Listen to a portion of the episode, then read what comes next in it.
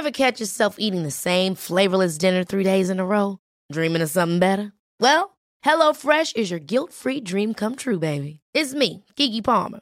Let's wake up those taste buds with hot, juicy pecan-crusted chicken or garlic butter shrimp scampi. Mm. Hello Fresh. Stop dreaming of all the delicious possibilities and dig in at hello fresh dot com. Let's get this dinner party started.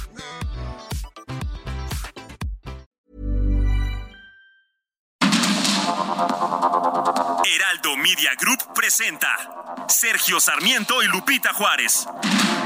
Información veraz y oportuna con un toque personal y humano. Por el Heraldo Radio, donde la H suena y ahora también se escucha.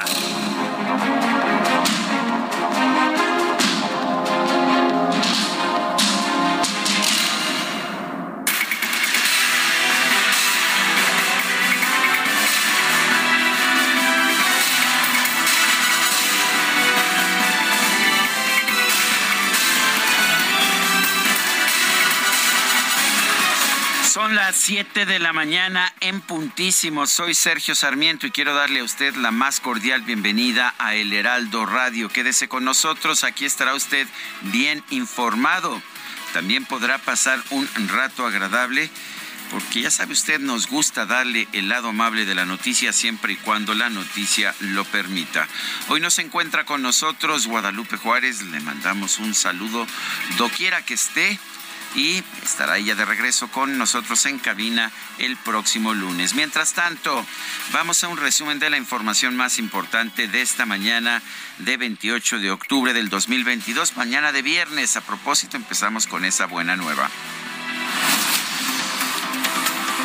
Los congresos del Estado de México, Hidalgo, Sonora y Nayarit aprobaron este jueves la reforma que amplía hasta dos mil veintiocho la participación de las Fuerzas Armadas en tareas de seguridad pública.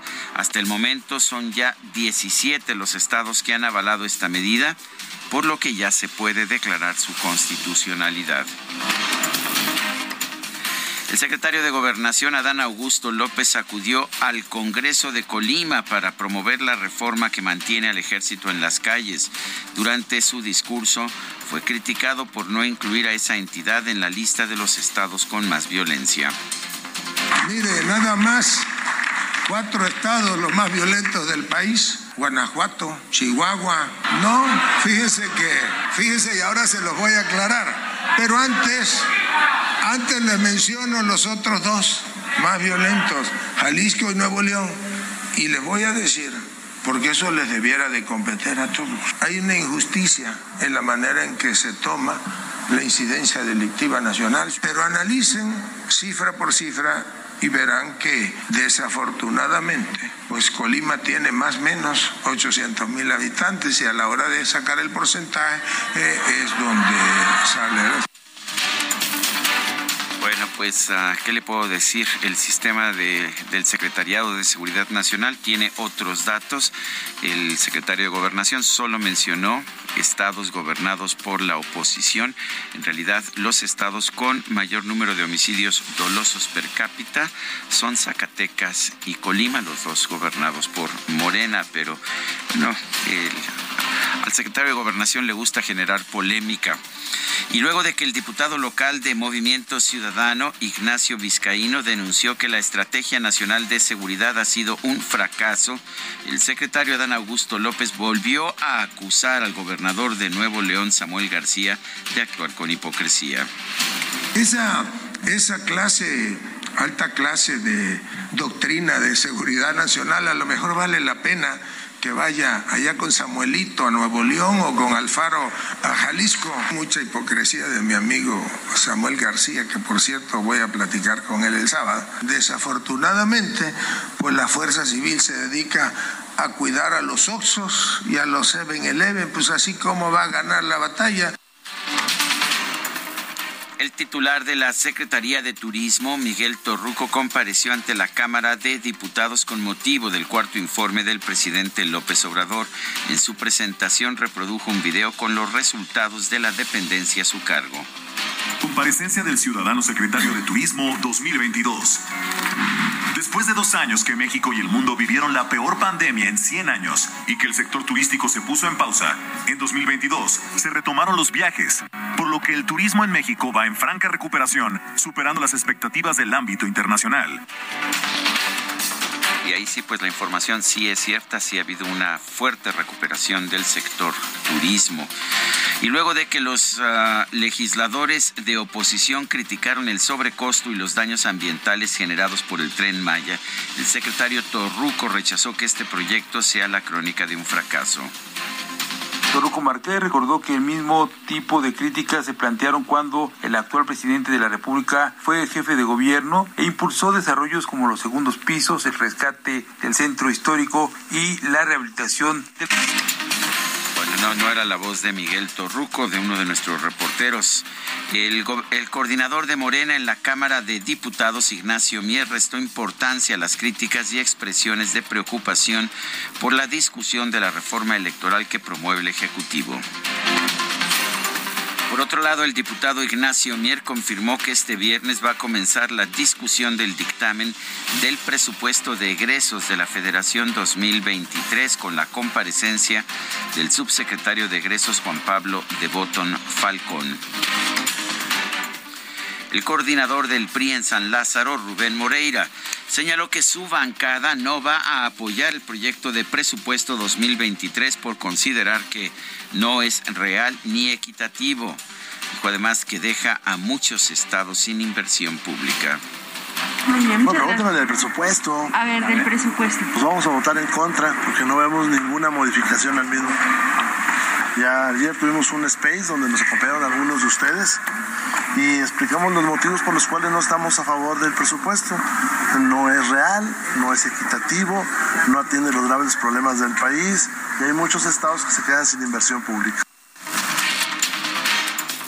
La Suprema Corte de Justicia de la Nación desechó una acción de inconstitucionalidad promovida por diputados de oposición en contra del presupuesto de egresos de la Federación para dos mil veintidós ante la reducción de recursos para salud, seguridad, educación y combate al cambio climático. La senadora del P R I, Claudia Anaya, entregó una carta al Comité Ejecutivo Nacional del partido para notificar su renuncia a la titularidad de la Secretaría de Vinculación con Instituciones Educativas. Y el coordinador de Morena en el Senado, Ricardo Monreal, informó que ya comenzó a redactar la denuncia que va a presentar por el contenido basura que presentó la gobernadora de Campeche, Laida Sansores, en su contra.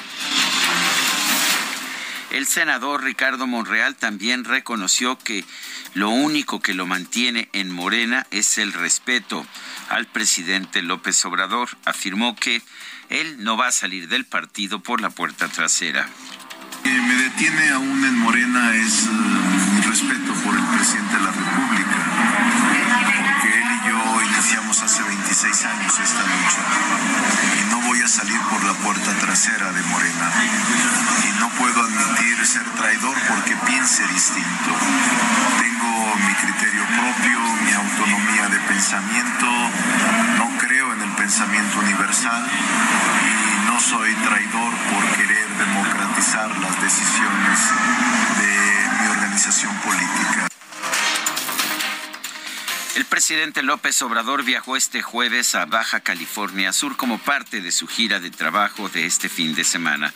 El mandatario fue recibido en el aeropuerto de La Paz con protestas del Sindicato Nacional de Trabajadores de la Educación.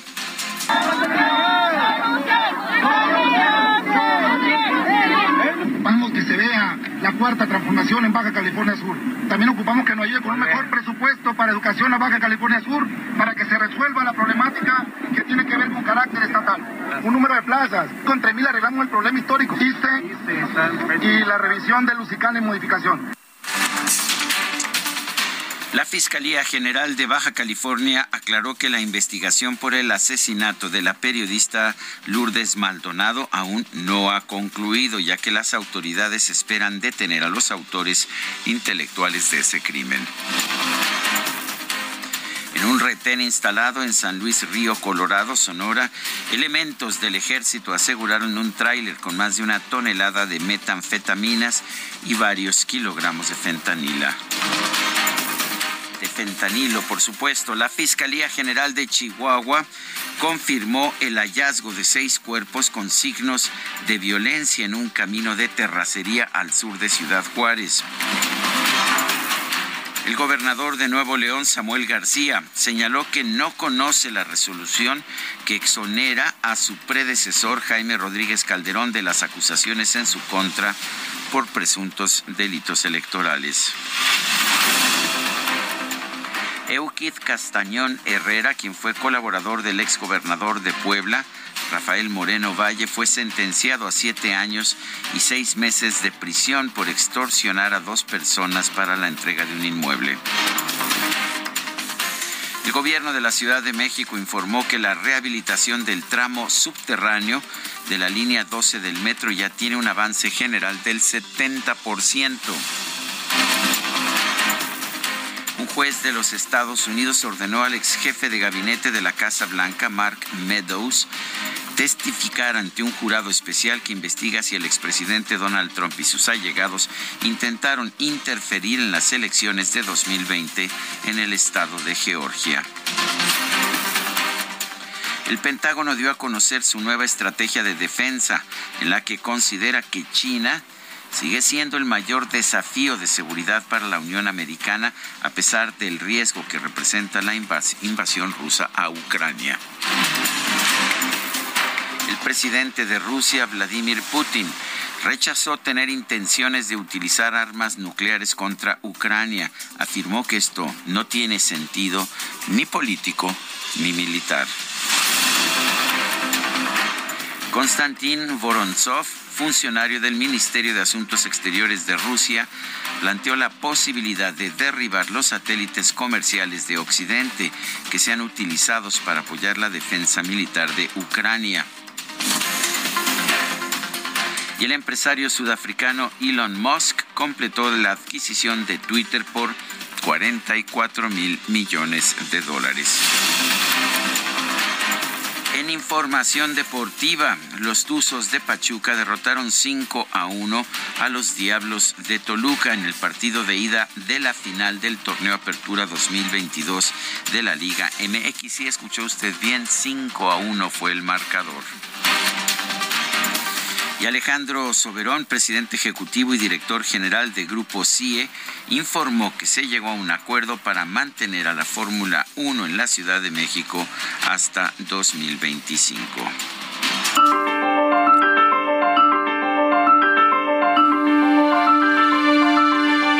Y vamos a la frase de este día.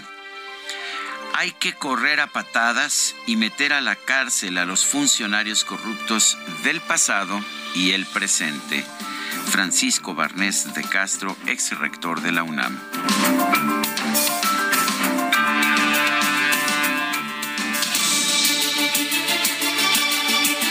Y las preguntas, ya sabe usted que nos gusta preguntar. Ayer por la mañana hicimos la siguiente pregunta. ¿Hay que defender al I N E? Nos dijo que sí el noventa por ciento, que no nueve por ciento, quién sabe uno por ciento. Recibimos dieciséis mil trescientas treinta y seis participaciones. La que sigue, por favor. Gracias, mi queridísimo D J Kike. Esta mañana ya coloqué en mi cuenta personal de Twitter, arroba Sergio Sarmiento, la siguiente pregunta. ¿Es correcto, como afirma Manuel Espino, excomisionado nacional de seguridad, que el gobierno debe lograr acuerdos con el crimen organizado? Nos dice que sí hasta este momento, seis por ciento, que no, noventa y uno por ciento, no sabemos, tres por ciento. En cuarenta y siete minutos hemos recibido seiscientos ochenta y uno votos. Las destacadas de El Heraldo de México.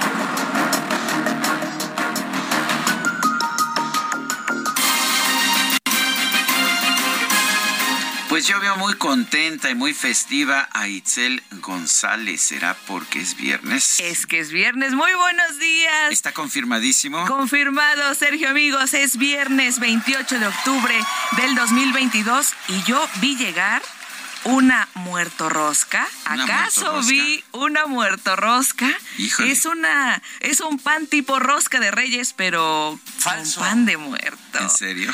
Yo lo vi, iba entrando a la cabina y vi que llegó, así que ¿Ah, sí? nos disponemos a explorar la comida que llegó esta mañana. Muchas gracias, no, no sabemos no me digan quién la mandó. Que se proponen a exterminar esa rosca. Ese muertito, Ese híjole, muertito. híjole, sí. Qué sabroso. En un ratito eh, compartimos la fotografía en arroba Sergio Lupita. Hay mucha información, es viernes pero hay que trabajar, así que comenzamos con las destacadas del Heraldo de México.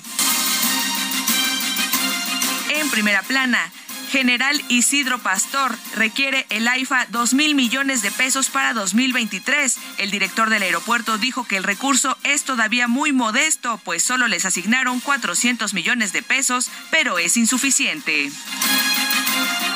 País desaparecidos, crece recurso para búsqueda. Pasó de cuatrocientos millones a mil millones de pesos. Hallar a ciento seis mil personas, el reto.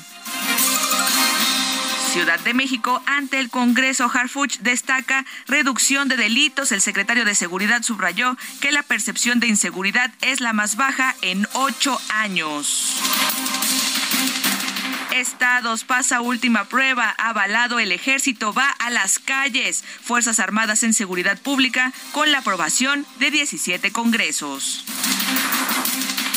Orbe, por protestas, suben decesos en Irán. ONU acusa brutalidad por parte del régimen. Meta, Gran Premio se queda hasta dos mil veinticinco. El gobierno de la capital amplía su contrato con Fórmula uno para seguir en el calendario del Gran Circo por tres años más. Y finalmente, en mercados, mayor actividad. Cempasúchil gana ventas. Luego de una caída de cincuenta por ciento, recupera quince por ciento la comercialización. Sergio, amigos, hasta aquí las destacadas del Heraldo. Muy feliz viernes. Feliz viernes, Itzel, Itzel González. El enviado especial presidencial para el clima del gobierno de los Estados Unidos, John Kerry, se va a reunir este fin de semana con el presidente López Obrador. Hablarán sobre cooperación bilateral en la lucha contra el cambio climático. Arlene Ramírez Uresti, internacionalista del Tecnológico de Monterrey, está en la línea telefónica. Arlene, ¿cómo está? Buenos días, gracias por tomar nuestra llamada. ¿Qué tan importante es esta visita del representante del gobierno de los Estados Unidos en materia de clima, John Kerry? ¿Qué tal, Sergio? Muy buenos días, gracias por la invitación. Pues es muy importante, sobre todo porque en el marco de la próxima COP veintisiete no se van a retomar los acuerdos tomados en Glasgow. México hizo un compromiso bastante importante de reducir la emisión de metano, que como tú sabes es mucho más eh, dañino para... para El, eh, y contribuye más al calentamiento global porque es un gas de efecto invernadero. Es veintiocho veces superior al dióxido de carbono y México no ha reportado hasta este momento los avances de este compromiso. El, ¿Y hay avances? ¿Tenemos avances en este compromiso? Hay muy poca información, Sergio, hay que decirlo, que los países, incluso México, se había comprometido a aumentar la inversión en infraestructura energética para poder contribuir a, a ir transicionando a una industria más eléctrica. Y en realidad, pues hemos visto que las políticas eh, públicas de, de energía pues no han estado orientadas a, a desarrollo sustentable, al contrario. Entonces, como no hay información en las plataformas internacionales, Eh, muy poco se sabe acerca de los avances. Sabemos que la política energética del presidente no, no tiene como prioridad la sustentabilidad y se ha regresado al esquema de las, de las energías anteriores. Y algo que eh, resalta mucho pues es sobre todo la falta de información que México le ha proporcionado al organismo en vísperas de la, de la reunión de la COP veintisiete que ya se acerca en noviembre. El, bueno, claramente en la política energética del presidente López Obrador se está dando eh, se está dando privilegio al despacho de la electricidad de la Comisión Federal de Electricidad. Ellos dicen en el gobierno que es más limpia, que porque hay mucha generación hidroeléctrica. Que, que, ¿cuál es la realidad? ¿Es esta, estos datos son correctos? Pues mira, son, son datos a medias, porque en realidad lo que sucede es que, si bien es cierto que la energía eléctrica es mucho más limpia, también es cierto que los subsidios a los combustibles fósiles pues siguen haciendo la, la, el total de la producción energética altamente ineficiente. No es suficiente la transición que se está haciendo y, por supuesto, tampoco nos garantiza el subsidio que se está dando a la Comisión Federal de Electricidad para transicionar a un esquema de verdadera sustentabilidad.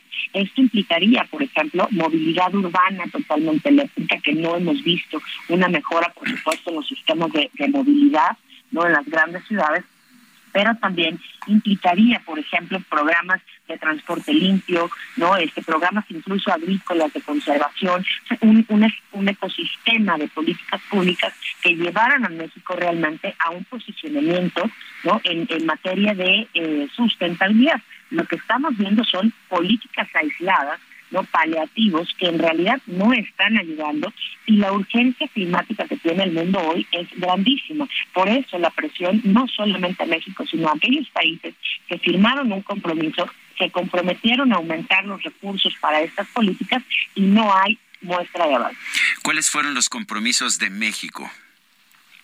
Particularmente en la COP veintiséis, fue a reducir en el treinta por ciento, es decir, niveles por debajo del veinte veinte, ¿no?, las emisiones del gas metano. El objetivo, y este, este compromiso global fue impulsado justamente por... Eh, por el enviado Kerry, ¿no?, eh, en la en la cumbre de Glasgow. Es muy importante porque finalmente este se ha identificado que este compromiso tiene justamente, como decía, un ecosistema de políticas públicas que pudiera detonar un impacto eh, verdaderamente en, eh, en la reducción de, de los de gases invernadero, y que finalmente eso puede llevar de forma conjunta, no, a nivel internacional, a un impacto para eh, detener el cambio climático y no llegar a este aumento de grados centígrados. El compromiso más importante de México fue ese. Otro compromiso fue aumentar el presupuesto en políticas públicas para la energía eléctrica, no, eh, de forma que no solamente se, se generara un subsidio, sino que se generaran las políticas necesarias para transicionar a eh, alternativas de transporte, impulsando la movilidad eléctrica. Y otro más era el fomento a la economía circular, que evidentemente en esto pues nos falta muchísimo que recorrer, ¿no? Eh, no hay un, un impulso al emprendedurismo y tampoco hay políticas de desarrollo emprendedor que vayan apuntando hacia esta economía circular de cero desperdicio, ¿no?, como es la tendencia global de zero waste, que hoy no solamente en la parte textil, en la parte manufacturera, en la parte eh, productiva, tiene un impacto fundamental para el, eh, mejorar las condiciones climáticas en el mundo. Arlene, estos fueron los compromisos, fueron las promesas. ¿Cuáles son los resultados concretos? No hay resultados concretos en materia de economía circular. Eh, la Secretaría de Economía no tiene un programa ni ha desarrollado, como se comprometió, un programa claro de fomento a la economía circular. Hay esfuerzos aislados en las en las regiones sub, en las subregiones económicas del país, ¿no? En la parte de la movilidad eléctrica se ha avanzado muy poco. Los estados eh, no tienen el presupuesto que baja de la Federación suficiente para transicionar y para poder adquirir todo, ¿no? Eh, sería demasiado caro, por supuesto, y en este momento no hay un avance significativo. Y por supuesto, en la parte de gas metano seguimos todavía sin tener claro, porque no hay un reporte por parte del gobierno de México hacia la COP veinte, eh, hacia la plataforma de COP veintiséis, cómo llegaremos eh, a COP veintisiete, con qué porcentaje. Se había pedido que por lo menos los países tuvieran treinta por ciento de avance en esta meta, que era fundamental para poder garantizar que de conjunto el mundo pudiera detener ese incremento en los grados, ¿no?, de temperatura eh, global. Pues yo quiero agradecerle a Arlene Ramírez Uresti, internacionalista del Tecnológico de Monterrey, esta conversación. Muchas gracias, Sergio. Muy buen día. Hasta pronto. Y vamos a las calles de la Ciudad de México. Israel Lorenzana, adelante. ¿Qué nos tienes? Sergio, Lupita, muchísimas gracias. Un gusto saludarles esta mañana. Estamos ubicados sobre Avenida Hidalgo, al cruce con el Paseo de la Reforma. Exactamente aquí se ubica la iglesia de San Hipólito. Y es que, pues como cada veintiocho de octubre, el día de San Judas Tadeo, han llegado miles de personas a festejar y agradecer, por supuesto, los favores recibidos. por el santo de los imposibles.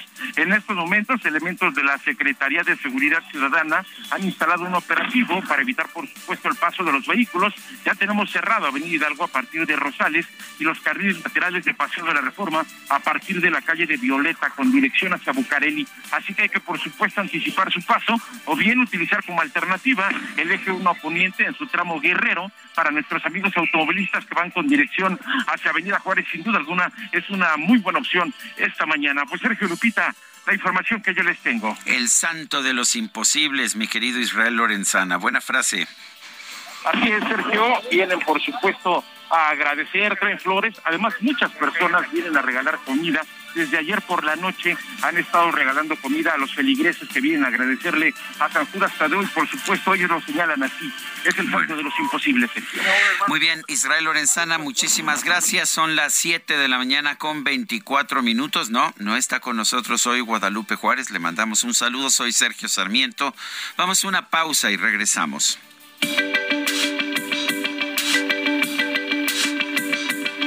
Sergio Sarmiento y Lupita Juárez quieren conocer tu opinión, tus comentarios o simplemente envía un saludo para hacer más cálida esta mañana. Envía tus mensajes al WhatsApp cincuenta y cinco veinte diez noventa y seis cuarenta y siete.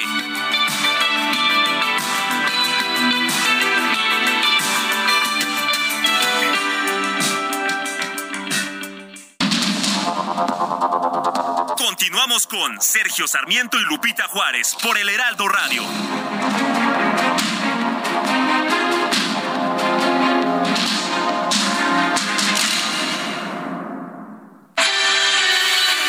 El amor inspira nuestras acciones por México.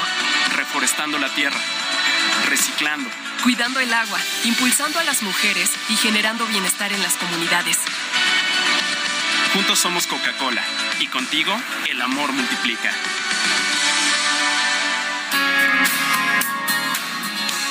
Come cominciata, io non saprei la storia infinita con te, che sei diventata la mia re di tutta una vita per me. Ci vuole passione con te e un briciolo di pazzia, ci vuole pensiero, perciò lavoro di fantasia, ricordi la volta che ti cantai. Più bella cosa, la cosa más hermosa. Estamos escuchando a Eros Ramazzotti. Nació el veintiocho de octubre de mil novecientos sesenta y tres. Cantante italiano, compositor también. Ah, canta, de hecho, en italiano, pero canta también en español. Ah, ha dado a conocer once álbums de estudio, compilaciones y sencillos, en fin, ha vendido millones de discos, más de sesenta millones de discos en una carrera de treinta años. Si nació en sesenta y tres, está cumpliendo cincuenta y nueve años. Nosotros lo vamos a estar festejando esta mañana. Muy bien. No que se había ido de vacaciones, Lupita. Bueno, no, bueno, no hay forma, no hay forma. Me persigue el fantasma de Lupita, será. Yo pensé que iba a regresar el fantasma de Lupita, pero el treinta y uno de octubre, pero no, desde hoy la tenemos con nosotros en nuestra conciencia. Saludos, Guadalupe Juárez, disfruta, espero que no nos estés escuchando el día de hoy. Tenemos mensajes de nuestro público. Ayer en su... A propósito, Isaías, a Isaías Robles, muchas gracias por el este pan de muertos. Era pan de muertos, pero con rellenos este, realmente maravillosos. No sabes, nos has hecho la vida muy feliz. Yo sé que no debemos comer en cabina, pero la verdad es que luego andamos medio muertos de hambre. Pues se ve que... Pues así es esto, así es esto. Si lo dice el presidente de la República y lo dice el D J Kike, nosotros, ¿quién somos para decir que no? Mensajes de nuestro público y muchas gracias por este pan de muerto. Gracias, Isaías Robles. Ayer en su magnífico programa quedó en evidencia que absolutamente todos los candidatos de Morena conocidos con el honroso mote de corcholatas, dicen la serie de estupideces que dicen, únicamente para hacer la nota del día siguiente, para que todos los periódicos y la radio hablen de ellos, aunque sea por sus babosadas, ya que no tienen nada inteligente que aportar a la sociedad mexicana. Lo ideal sería dar la nota en forma muy escueta y no hacerles el juego dándoles la publicidad que ellos quieren. No les interesa en absoluto si la publicidad es negativa o no. A ellos lo que les importa es que se hable de ellos. La popularidad es lo importante, no la inteligencia. Agradezco mucho la atención prestada a este comentario y los felicito por su magnífico programa. Soy Jorge Saldaña. Les dejo un abrazo desde Guadalajara. Por otra parte, Rocío nos dice: muy buenos días, feliz Feliz de escucharlos en mi cumpleaños número cincuenta. Perdón. Bueno, vamos, vamos a, a más información. El subsecretario de Derechos Humanos de la Secretaría de Gobernación, Alejandro Encina, reconoció que un porcentaje de pruebas de la investigación sobre la desaparición de los cuarenta y tres normalistas de Ayotzinapa está invalidado. No son cien por ciento, no están cien por ciento comprobadas las pruebas, en particular, pues los mensajes de WhatsApp que fueron pues la base para eliminar la verdad histórica o decir que la verdad histórica histórica no era más que una conspiración. En la línea telefónica, Jorge Fernández Menéndez, autor de La Noche de Iguala, secuestro, asesinato y narcotráfico en Guerrero, también compañero nuestro aquí en el Heraldo. Jorge Fernández Menéndez, a ver, me pareció, seguramente has tenido oportunidad de leer todo, todo el reporte, todo el informe de la Comisión para la Verdad. Todo lo que estaba tachado era lo realmente importante y parecía que sí, ya nos habíamos alejado de la verdad histórica de Jesús Murillo Karam y resulta que, pues que las pruebas no están validadas. ¿Qué nos puedes decir? Muy buenos días, Sergio. Es un placer, eh, amigo, estar contigo como, como siempre, con todo tu auditorio, con todos los amigos de Heraldo. Y mira, a mí lo, es... Eh, por lo menos desconcertante que el propio Alejandro Encinas admita que su prueba reina, que su prueba estrella, que es estas seiscientas, cuatrocientas sesenta y siete eh, capturas de pantalla que no se sabe cómo obtuvo ni quién se las entregó, eh, se desmoronan. Son pruebas no verificadas, o sea, no son reales, o sea, se fabricaron. Son pruebas fabricadas. No digo que las haya fabricado Alejandro Encinas, pero alguien se las entregó y vamos a dejarlo así, en un acto por lo menos de ingenuidad. Alejandro Encinas las asumió, las hizo parte suya, no se las mostró, incluso él mismo lo dice en el reportaje, a nadie, ni al fiscal general de la República, no le pidió que se hiciera un peritaje forense sobre esas eh, sobre esas capturas de pantalla para ver si eran reales o no, y eso es lo que cuenta el informe de, de la comisión que presentó Encinas, pero no solamente es lo que cuenta el informe de la comisión. Frente al presidente de la República, eh, Alejandro Encinas dijo que el ahora general, entonces coronel José Rodríguez Pérez, había tenido incluso con vida a seis de los muchachos en un rancho de un narcotraficante y que él había ordenado matarlos. Cuando ocurrió aquello, recordarás que entrevistamos al general Rodríguez Pérez, él, entre otras cosas, me dijo que era una vileza y una cobardía haber dicho eso, porque no tenían prueba alguna para demostrarlo, y Encinas dijo que sí, que tenían esa captura de pantalla, que luego salió en este informe no testado, ¿no?, como le llamaron así, sin las tachaduras. Y, y era todo, cuando vimos todo el informe, resultó que estaba basado precisamente en esas casi quinientas capturas de pantalla. Y son falsas, Sergio, tan fácil como eso. Entonces, el cimiento sobre el que tú construiste un edificio de un crimen de Estado simplemente no existe. Cuando un edificio se construye sin, sin, sin cimientos, se suele derrumbar. Bueno, pero ayer el, tanto el presidente como Alejandro Encinas eh, lo que dijeron es que pues ellos siguen, que incluso dijo Alejandro Encinas que es que es falso lo que lo que publica el New York Times. Es un periódico muy serio, suelen tener grabaciones de todas las entrevistas que hacen. Me parecería muy extraño que fuera falso. Y el presidente dijo incluso que hubo una conspiración dentro de la Fiscalía Especial del caso Iguala, una conspiración que no involucró al fiscal, eh, eh, y que es esta conspiración lo que está generando los problemas. Eh, yo no pude como, como darle mucho sentido a lo que estaba yo escuchando, pero ¿qué opinas tú? Mira, yo tampoco, pero lo que sí es claro que había, ahí era un triángulo eso con tres vértices. Por una parte estaba Encinas con la comisión que comenzó trabajando muy cerca de, de Gómez Trejo cuando se estaba elaborando este informe. Tengo entendido que se separaron, por eso se renuncia a Gómez Trejo. Ninguno de los dos confia, confiaba en la fiscalía de Gertz Manero. Gertz Manero no confiaba tampoco en ellos dos. Y, pero porque eso está mal diseñado desde el día uno. Pero yo no veo ninguna conspiración. Primero, como tú dices, el New York Times eh, graba esas, esas entrevistas. Estamos hablando de uno de los periódicos más serios del mundo. No es una plática de café. Y segundo, eh, el New York Times tiene incluso la grabación de la entrevista que tuvo Encinas con eh, Tomás Herón en Tel Aviv en marzo, que es parte también de toda esta trama y que demuestra que en marzo no tenía nada Alejandro Encinas. Él dice que recibe estos documentos, estos papeles en abril y que desde abril los va trabajando, en una parte ahí dice mostrándose solamente a una persona, y que no los hace verificar para que no se filtraran. Eh, se enojan muchísimo después con la filtración del documento, que evidentemente vino de la Fiscalía Especial de, ante la renuncia de Gómez Trejo, aquel que se publicó ya sin testar.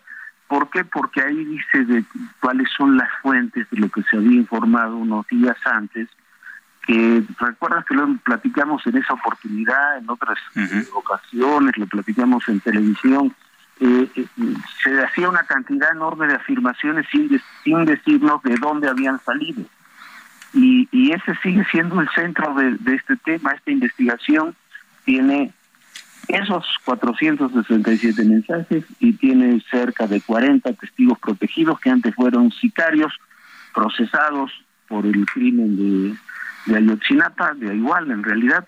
Y, y eso, eso es lo que tienen, no tienen ningún elemento más. De ahí a saltar a las acusaciones que se hicieron, a decir que fue un crimen de Estado, es eh, me parece imposible.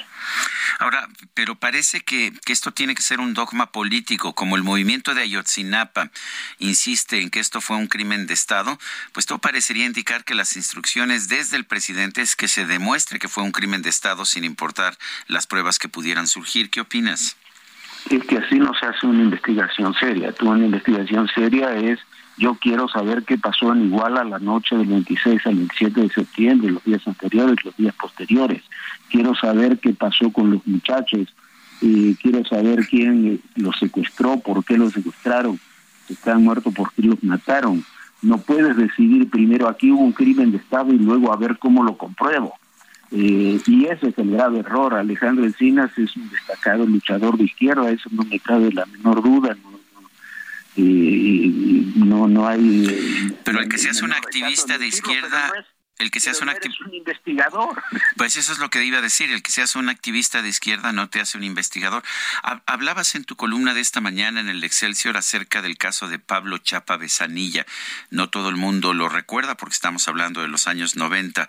¿Le puedes recordar a nuestro público por qué recordaste el caso de Pablo Chapa Bezanilla, subprocurador especial del caso Colosio?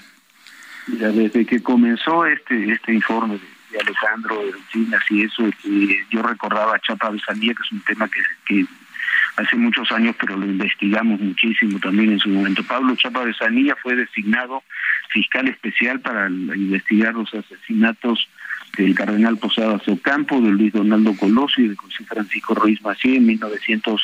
Los hechos ocurrieron antes, lo designó el presidente Cedillo en mil novecientos noventa y cinco. Hizo lo mismo que están haciendo ahora.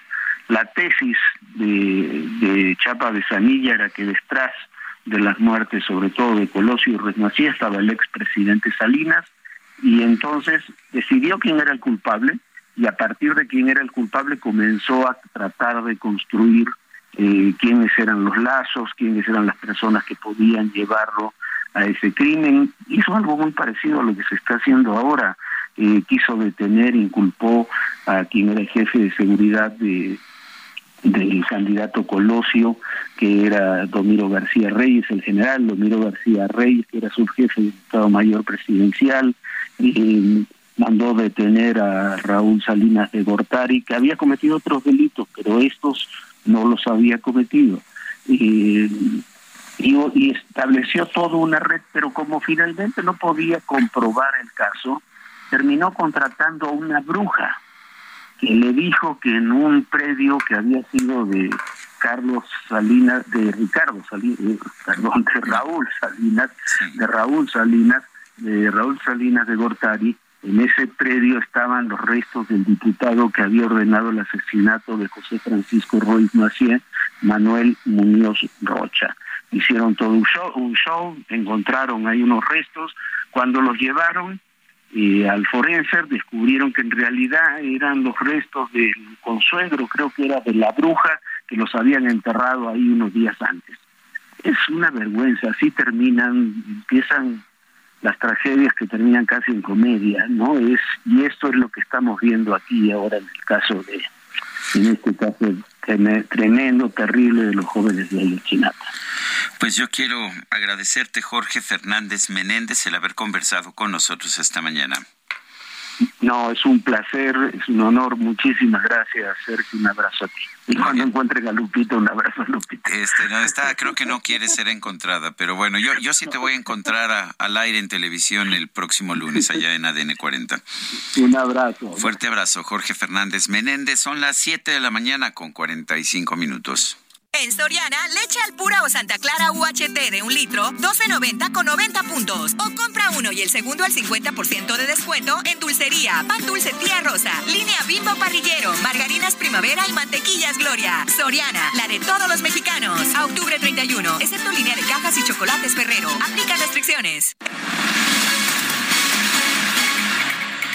Ayer en la conferencia de prensa de la mañana, el presidente López Obrador acusó que la Fiscalía Especializada para el caso Iguala quiso dinamitar la investigación sobre la desaparición de los cuarenta y tres normalistas de Ayotzinapa. Antonio Tizapa es padre de Jorge Antonio Tizapa, uno de los cuarenta y tres muchachos desaparecidos en Iguala. Antonio Tizapa, gracias por tomar nuestra llamada. ¿Qué piensan ustedes eh, como padres, como pues familiares de las víctimas, sobre esta afirmación del presidente de que dentro de la Fiscalía Especializada alguien quiso dinamitar el caso? Hola, saludos a todos, eh, muy buenos días. Este, caray, pues la verdad, eh, como lo hemos venido diciendo, eh, creo que ha sido la idea de ellos llevarnos así hasta hasta cansarnos, llevarnos así hasta hasta que nos vayamos de este plano terrenal, pero no, o sea, no es no es justo, ¿verdad?, que con el nuevo gobierno a cuatro años todavía no sepamos absolutamente nada. Son situaciones, eh, si no son filtraciones, son otra cosa, pero siempre quieren crear algo, a una es una cortina para que el tiempo transcurra. O sea, no es no es posible. Acabo de escuchar algo acerca de, de una comedia. Desde un principio, el gobierno de Peña Nieto quiso hacer esto, una novela a nivel internacional. Ustedes saben que México es exportador de novelas a nivel mundial.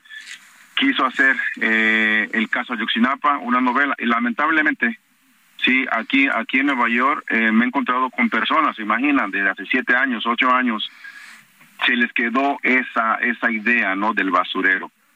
Y lo digo por por por, por experiencia, ¿no?, de que de que cuando saben, ¿no?, que quién soy, me dicen, "Oh, son de los jóvenes que asesinaron en el basurero."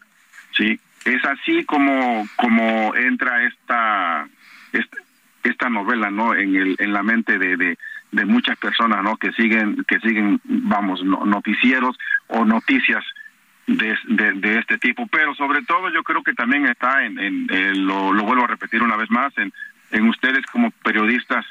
An, antes de, de afirmar, antes de sacar una noticia, hay que cerciorarse realmente de lo que de lo que está de lo que está pasando. Yo tengo en mi mente el recuerdo de María Antonieta Collins, ¿no?, de Univisión. Uh-huh. Sí, es sí. La primera cosa que encontraron. Sí, entonces no no no no estoy pues ahora sí eh, es, es, estoy con, con con una rabieta, ¿no? Como todos los padres, o sea, si no es una cosa salen salen, salen con otro, pero cuál es cuál es la la, la, la idea de ellos, ¿no? De, de seguirnos en este en pero, este tiempo. Pero ¿no? ¿Quiénes son ellos? ¿Quiénes son estas personas perversas que están conspirando para que la verdad no salga a la luz? Ah, personas perversas, quizás no tenga los nombres, pero sabemos que se mueven en, en el círculo, ¿no? Vamos a suponer en el círculo de Murillo, de Murillo Karam, de Tomás Herón, de Cienfuegos. Hay muchas personas involucradas que realmente yo no tengo los nombres de esas. O sea, usted personas. piensa que fue el que usted piensa que fue el gobierno el que mandó matar a los a los muchachos. Bueno, si estamos hablando, bueno, yo no yo no diría que, que están muertos. Bueno, sí. ¿Usted Ojo, piensa porque... que fue el gobierno el que mandó desaparecer, secuestrar a los muchachos? Claro, hay evidencias, ¿dónde están las cámaras? ¿Quién tiene acceso a las cámaras? El gobierno. ¿A quién pertenecen las policías eh, estatales, federales y militares? ¿A quién pertenecen? Al gobierno. Sí, entonces, por lo tanto, es el gobierno quien, quien desapareció a nuestros hijos. Y recalco una vez más, y lo dijo el, el, la vez pasada también, hablan muchos de, de estar muertos, muertos, muertos, muertos. Si todos insistimos en que están muertos, eso se le queda a la gente. Y se los vuelvo a decir una vez más, no, están desaparecidos. ¿Por qué no decir están desaparecidos? El mismo gobierno quiere hacer eso, como lo como lo mencionamos la vez pasada, ¿no? En la última entrevista, un duelo nacional, señores, no. No vamos a aceptar eso, porque hasta no tengamos pruebas contundentes de que nuestros hijos están, como dice el gobierno, está bien, hay que aceptar la verdad. Pero pues mientras no tengamos pruebas, vamos a seguir, ¿sí? El... Entonces, no, no... ¿Perdón? Sí, la, la Comisión Nacional de Derechos Humanos en dos mil dieciocho pidió que ciento catorce restos encontrados en el basurero de Cocula o alrededor del basurero de Cocula fueran enviados a Innsbruck para un análisis genético. La Fiscalía actual se ha negado a hacerlo. ¿No piensa usted que pues de esta forma quieren evitar saber si realmente son los restos de los muchachos? Nosotros, como como decimos, y el grupo de expertos también nos lo dijo, o sea, díganos la verdad, siempre y cuando, o sea, aunque duela, pero que, que sea verdad.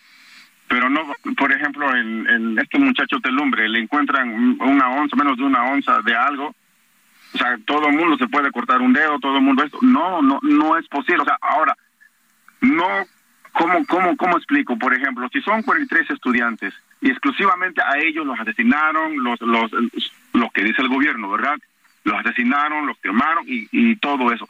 ¿Y los otros cuerpos qué? Los los los más de trescientos mil asesinados que llevamos desde Peña Nieto hasta con, con Obrador, ¿qué?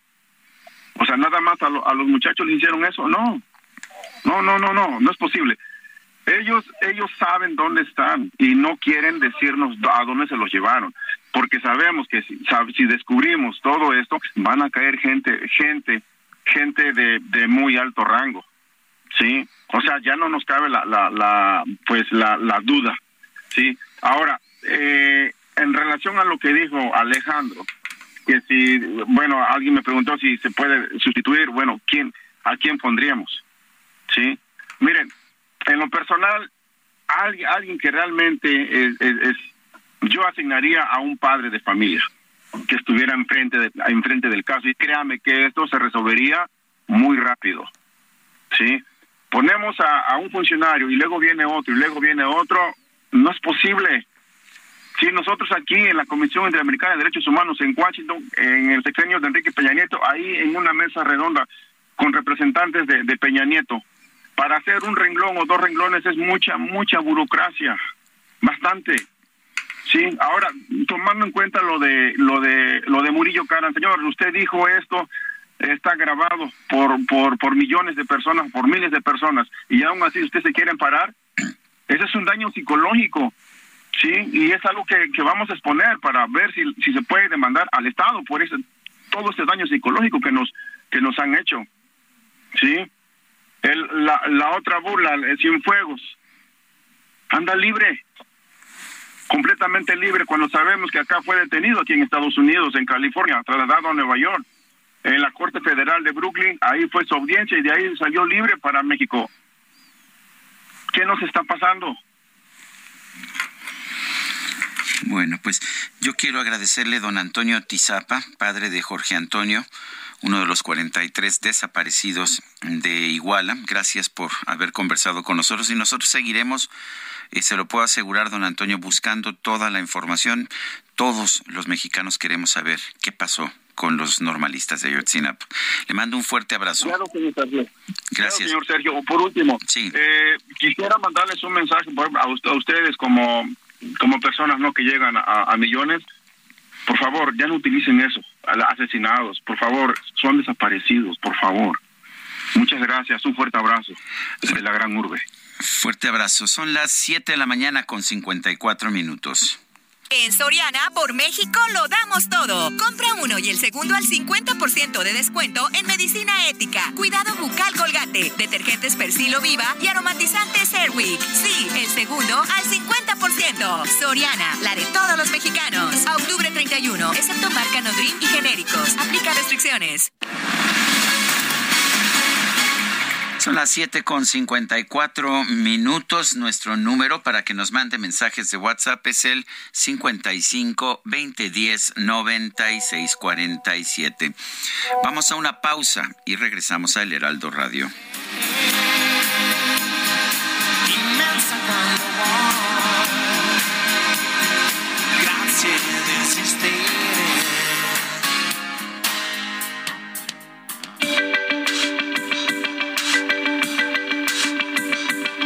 Sergio Sarmiento y Lupita Juárez quieren conocer tu opinión, tus comentarios o simplemente envía un saludo para ser más cálida esta mañana. Envía tus mensajes al WhatsApp cincuenta y cinco veinte diez noventa y seis cuarenta y siete.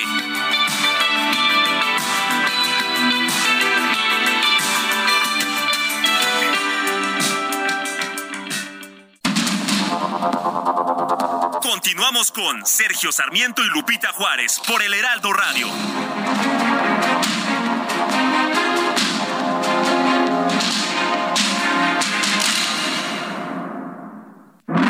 ¿Una estufa que manejas desde el smartphone? Nuevas estufas L G InstaView, ahora con inteligencia artificial L G ThinQ. Toca dos veces y descubre la magia del interior sin abrir la puerta. Las únicas con horno de convección, air fryer, grill y triple flama. Descubre la inteligencia de la cocina con L G. Destino Qatar en El Heraldo Radio, una presentación de L G Electronics. Ya faltan menos de cincuenta días para la Copa del Mundo, que los promotores han calificado de ser un torneo como ningún otro. La exageración está justificada, y no solo porque los partidos se jugarán durante el periodo previo a Navidad en lugar de en el verano. La decisión de organizar el evento en un país con un historial de derechos humanos notoriamente pobre provocó reacciones sin precedentes.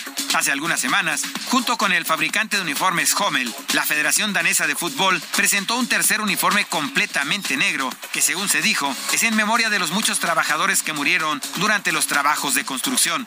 Los capitanes de algunos equipos, incluido el inglés Harry Kane, usarán brazaletes con el arco iris One Love, que simbolizan la oposición a la discriminación. La Federación Alemana invitó a un aficionado gay a usar su plataforma en un evento para dirigirse al embajador de Qatar sobre el tema de los derechos de la comunidad L G B T. Según se ha dicho, el emir Mohammed bin Saud Al-Thani considera que el tema de los derechos humanos está distrayendo lo más importante, que es en sí el torneo. Hasta la próxima, los saluda Edgar Valero.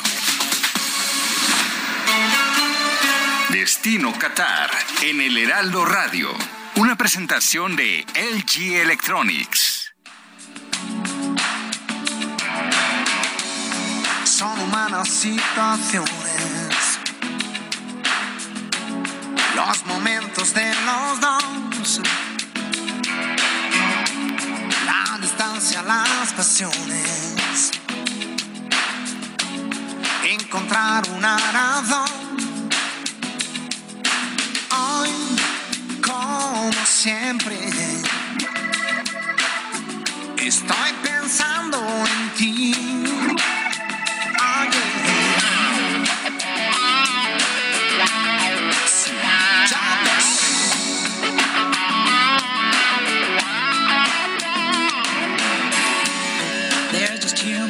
Bueno, esto se llama Cosas de la Vida. Estamos escuchando a Eros Ramazzotti en la parte en español, pero ¿qué tal Tina Turner en el inglés? Escuche Cosas de la Vida.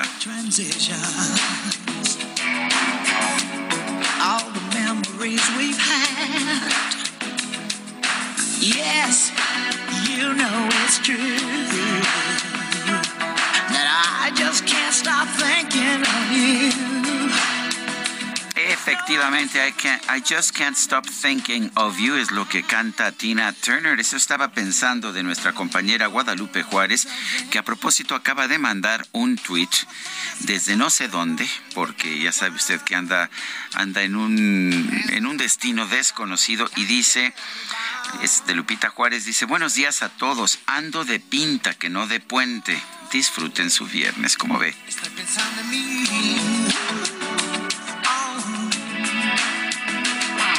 Y tenemos más mensajes, no solamente de Lupita Juárez, vamos a ellos.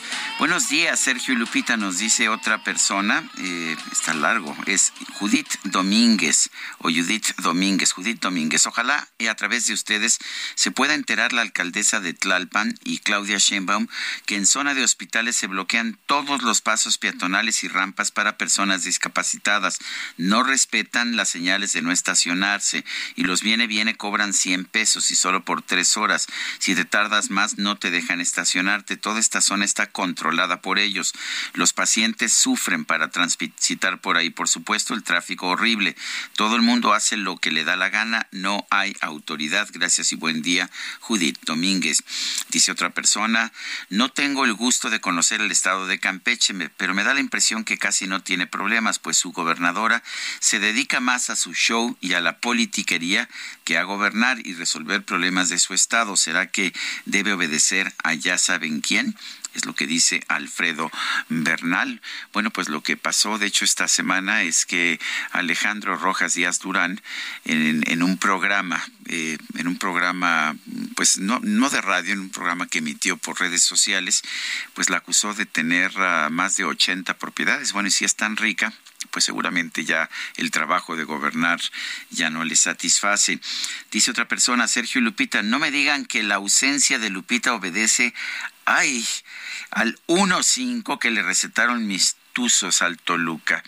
Eh, Lo que ten... dijo es verdad, aunque sea falso. Bueno, pues lo que yo puedo decirle es que desde ayer, desde antes del partido, emprendió marcha, emprendió camino Guadalupe Juárez, pero me imagino que en este momento, que ya debe estar enterada del resultado, porque tiene esta misma afición que yo tengo por estar leyendo constantemente la información, seguramente se está lamentando y diciendo que no importa, que allá en la bella airosa podrán recuperar la distancia. Yo lo dudo, pero en fin. Son las ocho de la mañana con seis minutos. En Soriana, por México lo damos todo. Aprovecha veinticinco por ciento de descuento en todas las vajillas y herméticos. O compra uno y el segundo al cincuenta por ciento de descuento en higiénicos Elite, Regio, Premier, pañales Huggies Supreme y pañales Chicolastic Classic. Soriana, la de todos los mexicanos. A octubre treinta y uno, aplican restricciones. El pronóstico del tiempo con Sergio Sarmiento y Lupita Juárez.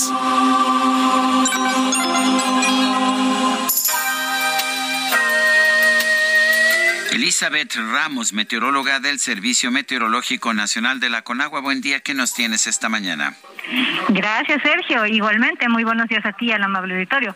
Pues, Sergio, tenemos al frente el frío número seis y un canal de baja presión que van a originar chubascos vespertinos con descargas eléctricas y posibles granizadas sobre estados del noreste, centro y oriente del país, con lluvias puntuales fuertes en el Estado de México, Puebla y Veracruz. La masa de aire frío asociado va a ocasionar fuertes rachas de viento con tolvaneras y refrescamiento de las temperaturas en entidades del norte y noreste del país. Un segundo canal de baja presión, entradas de humedad e inestabilidad atmosférica producirán lluvias y chubascos sobre el occidente, sur y sureste del territorio nacional. Finalmente, les comento que en la Ciudad de México se pronostica una temperatura máxima de veinticinco a veintisiete grados, con ambiente cálido, cielo medio nublado a nublado, y hay probabilidad de chubascos vespertinos acompañados de descargas eléctricas y posible caída de granizo a partir de las dieciocho horas. Así que tomen sus precauciones. Este es el reporte, Sergio. Regresamos contigo. Elizabeth Ramos, gracias por darnos toda esta información sobre el clima. Buenos días. Buenos días. Son las ocho de la mañana con ocho minutos. Eh, Manuel Espino Barrientos, excomisionado del Servicio de Protección Federal, aseguró que propuso al gobierno federal dialogar con grupos del crimen organizado para pacificar nuestro país. Alejandro Ope, analista de seguridad, está en la línea telefónica. Alejandro, ¿cómo estás? Buen día. Eh, mucho se ha dicho que el gobierno ha negociado en distintas ocasiones con grupos del crimen organizado. Es la primera vez que escucho yo eh, de un funcionario, de un exfuncionario, que hay que negociar y que dice que lo hizo y que dos grupos organizados le respondieron de manera positiva. ¿Qué opinas? Bueno, primero, buenos días, Sergio. Buen buenos día. días al auditorio. Mira, a ver, en el, creo que no es la primera vez en esta administración donde hay una alguna eh, sugerencia de que hay alguna negociación de ese tipo. En dos mil diecinueve, el entonces subsecretario de Gobernación, Ricardo Peralta, se reunió con, pues, con eh, posibles dirigentes de grupos criminales, tanto en Michoacán como en Tamaulipas, ¿no? Eh, supuestamente en una lógica de pacificación, de eh, en, en similar a la, a la que anunció eh, Manuel Espino. Dicho eh, dicho lo anterior, de, y sí hay, digamos, precedentes internacionales, ¿no?, de este tipo de, de arreglos, ¿no? De hecho, hoy en, en, en Colombia el gobierno del presidente Gustavo Petro está intentando una negociación de esta naturaleza, se llaman una estrategia de paz total, ¿no? Uh-huh. Entonces, no es impensable un, un arreglo de esa naturaleza, pero sí requiere varias condiciones, ¿no?, importantes, ¿no? Uno, eh, este tipo de cosas pues normalmente requiere pues una deliberación democrática importante, porque se están contraponiendo muchos derechos, ¿no? Se están contraponiendo muchos objetivos, ¿no?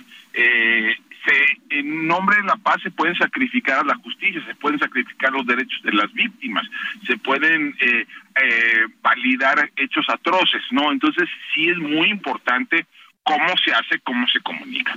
Segundo, normalmente si se va a hacer, se hace cuando el gobierno está en, en un punto máximo de credibilidad, es decir, al inicio de su administración, no al final, ¿no?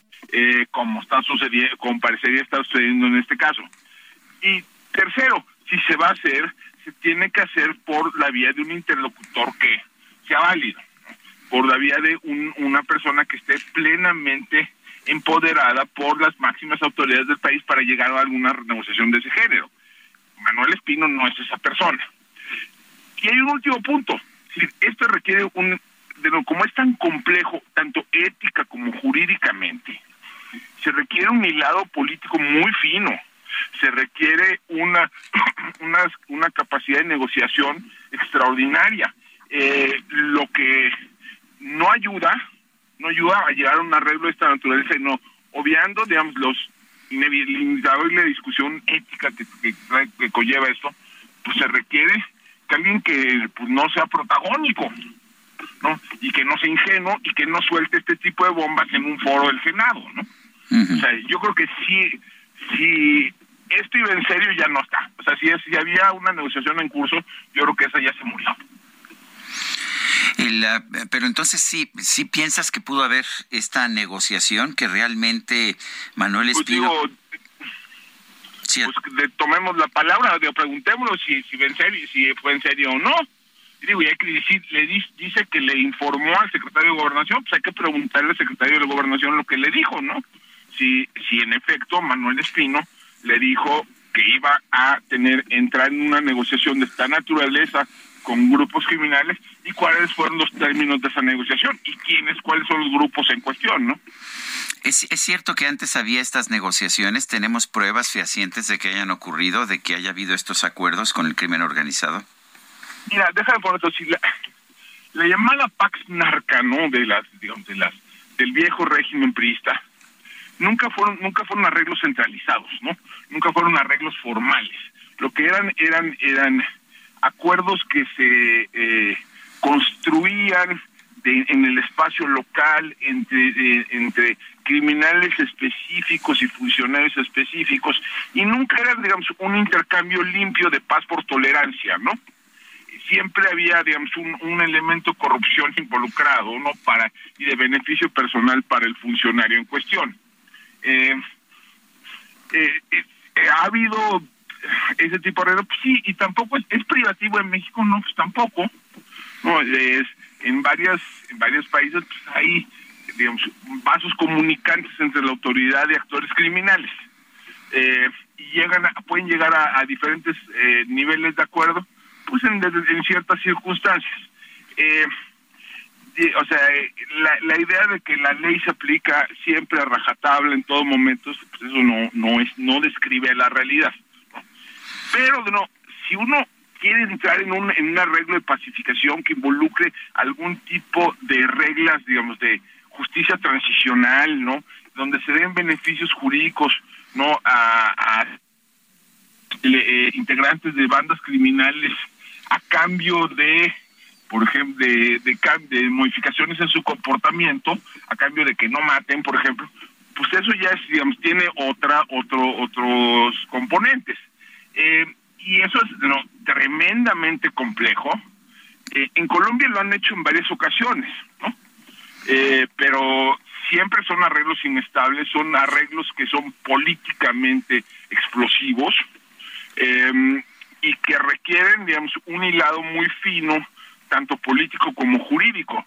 Lo que estamos viendo en, en este caso en México, pues no es eso. Lo que lo que parece es, es o, o ingenuidad o, o ingenuidad o pues, un protagonismo vacío del señor Espino, ¿no? Eh, ¿se puede negociar cuando pues no hay un gran cártel como quizás lo hubo en los años ochenta, sino muchísimas bandas todas peleándose unas a otras por control de territorio y control de tráfico?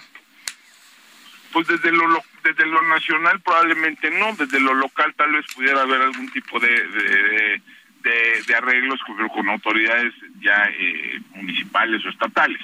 No, pero eso, digamos, tiene tiene o tiene otro tipo de lógica. Eh, digamos, en Colombia lo están intentando, pero digamos, en Colombia es un es un país unitario, no es un país federalista, no es un país federal y entonces tiene otro tipo de arreglos políticos, jurídicos, no administrativos, ¿no? Entonces, eh, ahí hay hay otro tipo de, de instrumentos en, a, en posesión del, de la de la autoridad nacional, de las autoridades nacionales, que no estoy muy seguro que estén presentes en México. Pero bueno, sí, es, digamos, sí hay, es posible, sí, es complicadísimo también. Eh, ¿Se hace como, como se, se hizo ayer? No. Bueno, pues Alejandro Ope, analista sobre temas de seguridad, como siempre, gracias por conversar con nosotros. Muchísimas gracias, Sergio. Muchísimas gracias, auditorio. Bueno, allá en los Estados Unidos se dio a conocer que el esposo de la presidenta de la Cámara de Representantes, esto es la Cámara de Diputados, Nancy Pelosi, Paul Pelosi, fue hospitalizado después de que fue atacado por alguien que entró en la residencia de la pareja en San Francisco este mismo viernes en la madrugada. Esto lo dijo una, una un portavoz de la señora Pelosi. Eh, temprano esta mañana un, un asaltante eh, entró en la residencia Pelosi en San Francisco y de manera violenta atacó al señor Pelosi. Eso lo dijo Drew Hamill, eh, quien es portavoz en una en un documento que se dio a conocer este mismo viernes. El atacante ha sido detenido y la motivación del ataque está siendo investigada. El señor Hamill, el portavoz, dijo que el señor Pelosi eh, va a tener una re- recuperación completa y que la señora Pelosi no se encontraba en San Francisco en el momento del ataque. La presidenta de la Cámara y su familia están agradecidas, dijo, con los primeros respondentes, o sea, la policía que actuó de inmediato y los profesionales médicos que han estado involucrados y piden, piden que se respete su privacidad en este momento, es lo que señaló el portavoz de la señora Pelosi. Son las... Son las ocho de la mañana con diecisiete minutos. Vámonos con el Químico Guerra. El Químico Guerra. Con Sergio Sarmiento y Lupita Juárez. Químico Guerra, ¿qué nos tienes esta mañana? Adelante, buen día. Buen día, buen viernes, Sergio. Una noticia interesante para recapacitar eh, a profundidad el fin de semana sobre otros temas que no tienen que ver con estas cuestiones de la política y de pues, muchas de las tribulaciones que tenemos del día con día. Fíjate, Sergio, se consolida la teoría de que la vida en la Tierra es exógena a ella, o sea, que es extraña, o sea, que no surgió en la Tierra. Fíjate nomás, quiere decir que tú eres un alien, yo también. ¿Somos, todo to- somos todos alienígenas? ¿O todos, o todos extranjeros? Sí, porque, pues según esto, la vida vino del exterior.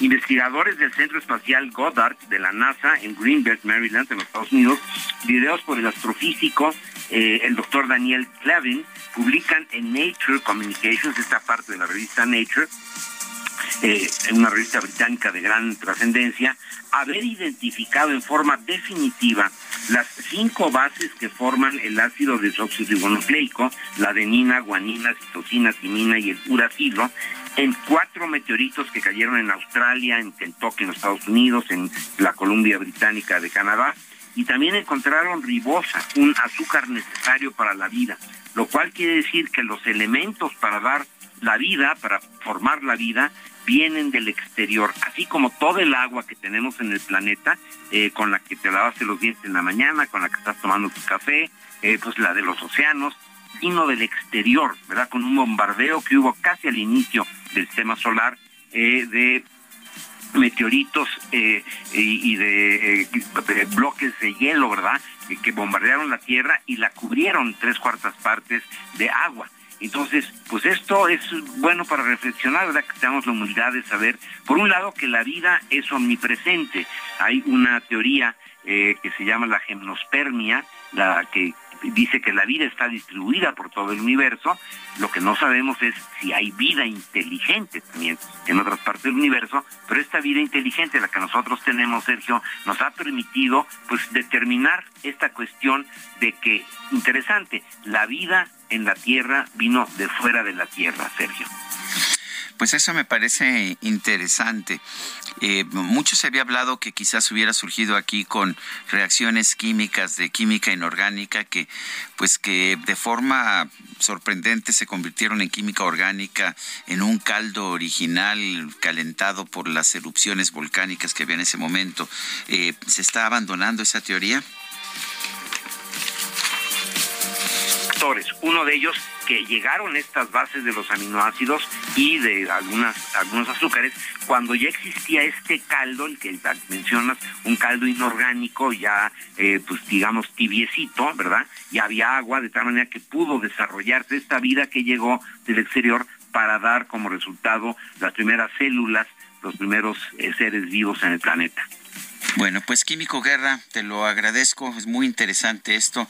Todos mis amigos los químicos y, y también los físicos y los médicos me dicen que el gran misterio del origen de la vida es ese primer momento, eh, el surgimiento de las primeras moléculas orgánicas. Pero en fin, ahí vamos tratando de entenderlo. Te mando un fuerte abrazo, Químico.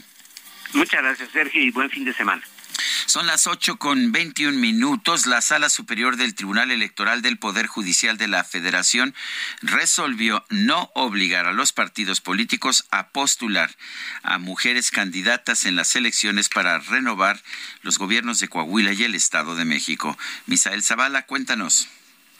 Buenos días. Efectivamente, pues entre reclamos, la Sala Superior del Tribunal Electoral del Poder Judicial de la Federación resolvió no obligar a los partidos políticos a postular a mujeres candidatas en las elecciones para renovar gubernaturas de Coahuila y el Estado de México rumbo a las elecciones del dos mil veintitrés, a pesar de que la magistrada Mónica Soto Fregoso había propuesto un proyecto para obligar a los partidos políticos a cumplir con la paridad de género y que los institutos políticos inscribieran a una mujer en alguna de las dos candidaturas a gobernador, ya sea en Estado de México o Coahuila. Esa propuesta fue desechada por tres magistrados, incluido el presidente del tribunal, Reyes Rodríguez Mondragón, así con el voto de Felipe Fuentes Barrera y Felipe de la Mata Pizaña, además del respaldo de Reyes Rodríguez, que desempató la votación. El proyecto se modificó y en ese sentido, en las elecciones a gobernador de dos mil veintitrés, en las dos entidades los partidos políticos se regirán por las leyes locales sobre la paridad alternativa, es decir, que no están obligados a que en estos comicios deban inscribir inscribirse a mujeres candidatas a gobernador. La paridad alternativa, según las leyes en Coahuila y Edomex, precisa que en las elecciones de dos mil veintitrés los partidos pueden inscribir, por ejemplo, a un hombre para la candidatura a la gubernatura y posteriormente en las elecciones siguientes de dos mil veintinueve deberán registrar a una mujer o viceversa. La mayoría de magistrados consideró que en el caso sí existen medidas de paridad porque los congresos locales de Coahuila y Estado de México sí definieron medidas paritarias y los partidos políticos están obligados a su cumplimiento. Hasta aquí la información.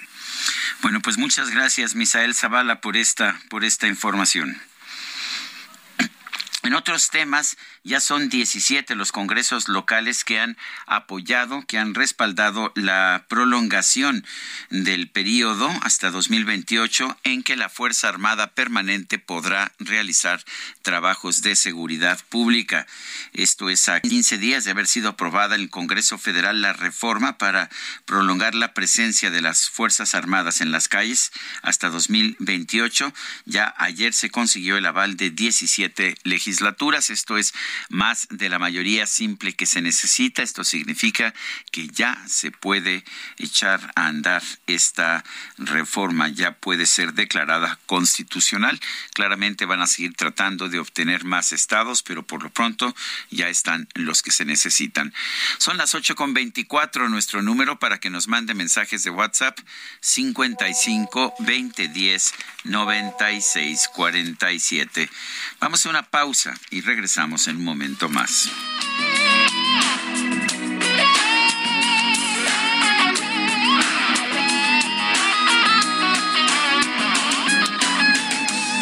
Son las cosas de la vida,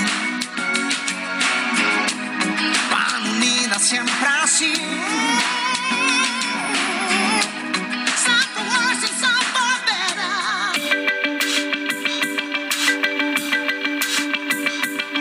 Sergio Sarmiento y Lupita Juárez quieren conocer tu opinión, tus comentarios o simplemente envía un saludo para hacer más cálida esta mañana.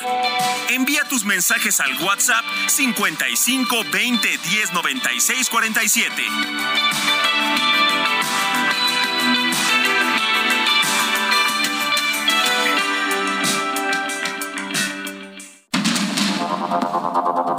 Continuamos con Sergio Sarmiento y Lupita Juárez por El Heraldo Radio.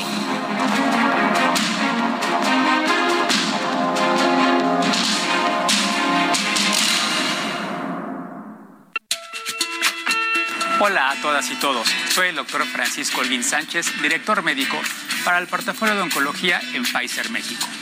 ¿Cuáles son los factores de riesgo que aumentan la posibilidad de cáncer de mama?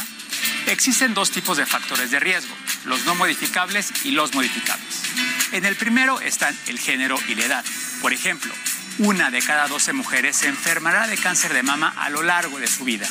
Además están la menstruación en etapas muy tempranas, la menopausia después de los cincuenta años y la genética. Por otro lado, se encuentran los factores modificables como es tener un estilo de vida sedentario, tabaquismo, la exposición a la radiación, entre otros. Hazlo bien, mano al pecho.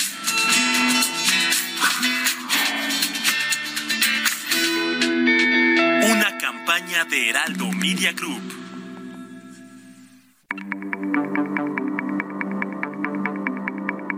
Jaque Mate con Sergio Sarmiento.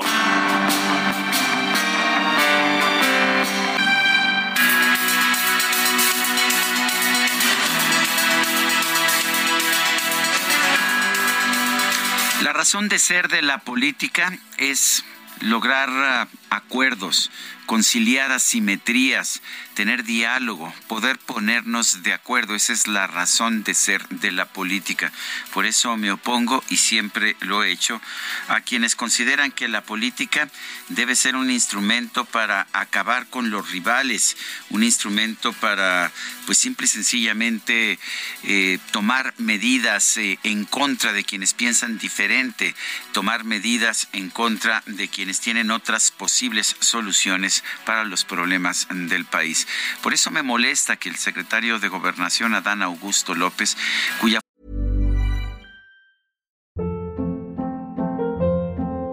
Hold up. What was that? Boring. No flavor. That was as bad as those leftovers you ate all week. Keke Palmer here. And it's time to say hello to something fresh and guilt-free. HelloFresh. Jazz up dinner with pecan-crusted chicken or garlic butter shrimp scampi. Now that's music to my mouth. HelloFresh. Let's get this dinner party started. Discover all the delicious possibilities at hello fresh punto com.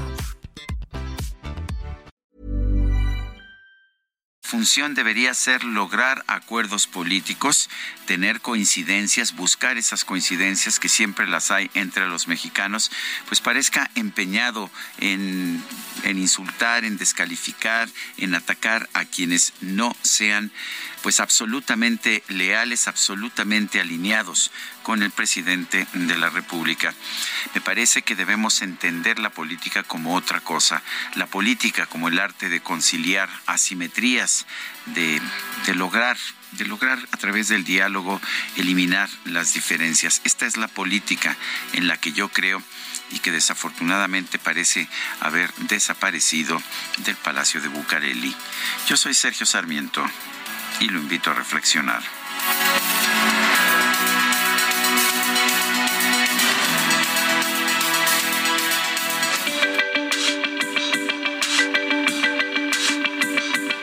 Para Sergio Sarmiento, tu opinión es importante. Escríbele a Twitter en arroba Sergio Sarmiento.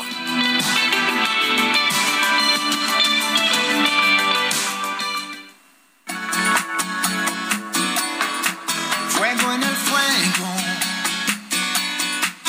son tus ojos dentro de mí, cuando te veo,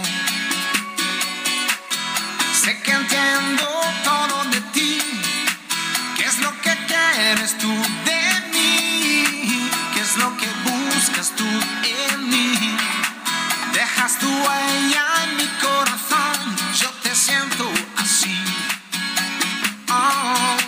Quiero morirme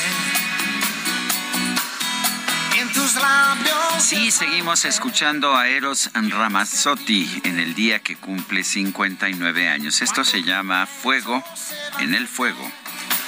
Como dos pequeños volcanes, quiero sentirlos en mis manos, donde tu instinto se une a mí, encontrarnos allí. Y las almas se unirán, la noche es casi perfecta, disfrutaremos la vida en los dos, porque estamos buscando amor. Bueno, pues es Eros Ramazzotti, la verdad es que me gusta mucho, eh, tuvo votación unánime, dos votos nada más, pero en fin, fue unánime, nadie se opuso. Tenemos mensajes de nuestro público. Rosalía Martínez dice, buenos días Sergio. Lupita, Lupita anda, anda fuera, no sabemos dónde anda, ni queremos saber. Cada día hay más violencia y masacres en México. No entiendo por qué el gobierno dice que ha bajado el índice delictivo. Ah, ya recordé que ellos siempre tienen otros datos. Dice otra persona, eh, Sergio, Lupita, ¿pueden enviarle una felicitación a mi esposa Nubia por su cumpleaños de parte de su esposo Gilberto? Los escuchamos en la Ciudad de México. Pues ahí está, un fuerte abrazo y felicitación a Nubia de parte de su esposo Gilberto. Y bueno, a ver, a ver si me dan ustedes el... Aquí sí el D J Kike se pone listo porque pregunta Francisco. Buenos días, Sergio, sin Lupita. ¿Qué hiciste con Lupita? ¿Dónde la pusiste? ¿Alguna vez, Sergio, hiciste una radionovela de terror? Haces buen tono de terror. Pues la verdad nunca la he hecho, pero ah, me encantaría. O sea que si algún productor por ahí está pensando en un protagonista para una radionovela de terror, puede comunicarse aquí a Sergio y Lupita.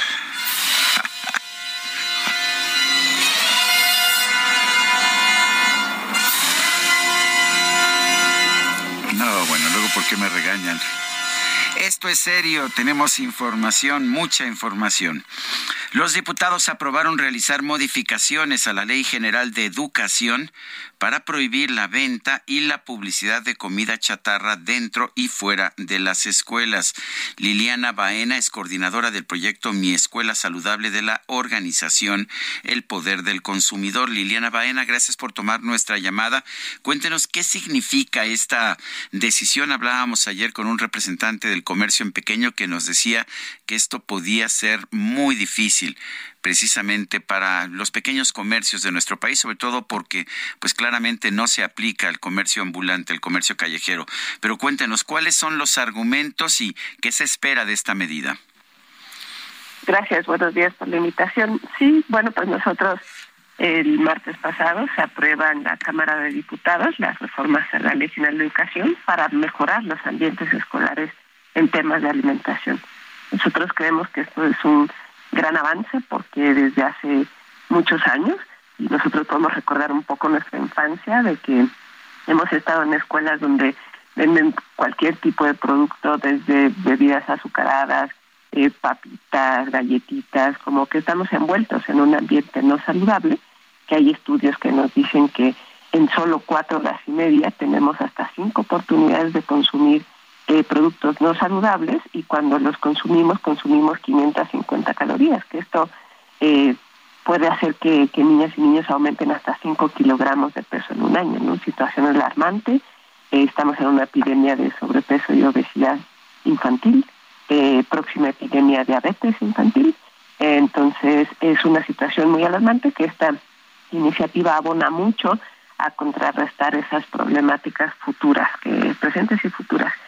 Y bueno, eh, si platico un poco de las virtudes de esta iniciativa, es que prohíbe todos esos productos ultraprocesados adentro de las escuelas, pero no solo eso, sino también abre las puertas a todos los alimentos naturales, regionales eh, de nuestro país. Por ejemplo, toda esa variedad de, de frutas y verduras, de semillas, de preparaciones culinarias tradicionales que tenemos en México, abre las puertas a todo eso, porque lo hemos ido perdiendo en el tiempo.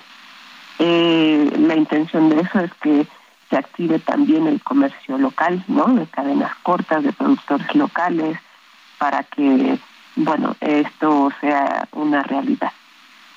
¿Y piensan que realmente va a funcionar lo que lo que hemos visto en en pues prohibiciones de este tipo con anterioridad? Es que pues simplemente no funcionan, que los niños finalmente buscan pues buscan comprar y comer lo que se les antoja. Sí, bueno, en realidad eh, es como bien dices, estas iniciativas ya tienen como, bueno, hay una regulación desde hace ya más de diez años que no se aplica, y esta es una tarea de todos, ¿no?, donde Eh, la Secretaría de Educación Pública también debe de unir esfuerzos para aplicar estas iniciativas, padres, madres, familia, el papel que les corresponde, directores, eh, el Senado. De- debemos de unir esfuerzos para realmente sensibilizarnos en este tema tan importante, ¿no? Eh, de, de cualquier forma, ahorita esta iniciativa está en, en, la, en la mitad del camino, porque ahora fue aprobada en la Cámara de Diputados, pero el otro, el otro camino es que se pasa a la Cámara de, de, de, a la de Senadores, donde también pues se tiene que revisar y aprobar. Al, al aprobarse sería una medida mucho más fuerte que tendría que, la intencionalidad es que tendría que aplicarse de manera eh, futura, ¿no? Esa es como la, la intencionalidad de esto. Eh, tiene muchas virtudes. Hay otros países con un escenario similar al nuestro que hicieron acciones así y que les ha ido muy bien en la aplicación, ¿no? no ¿Cómo no cuáles países? Sí, ¿cuáles, Chile, ¿cuáles países han tenido éxito? Chile, Chile. Perú, por uh-huh. ejemplo, uh-huh. eh, que han fortalecido su, sus políticas, y ya en las escuelas pues ya no pueden vender ningún tipo de producto que tenga sellos de advertencia de excesos de azúcares, grasas, sodio.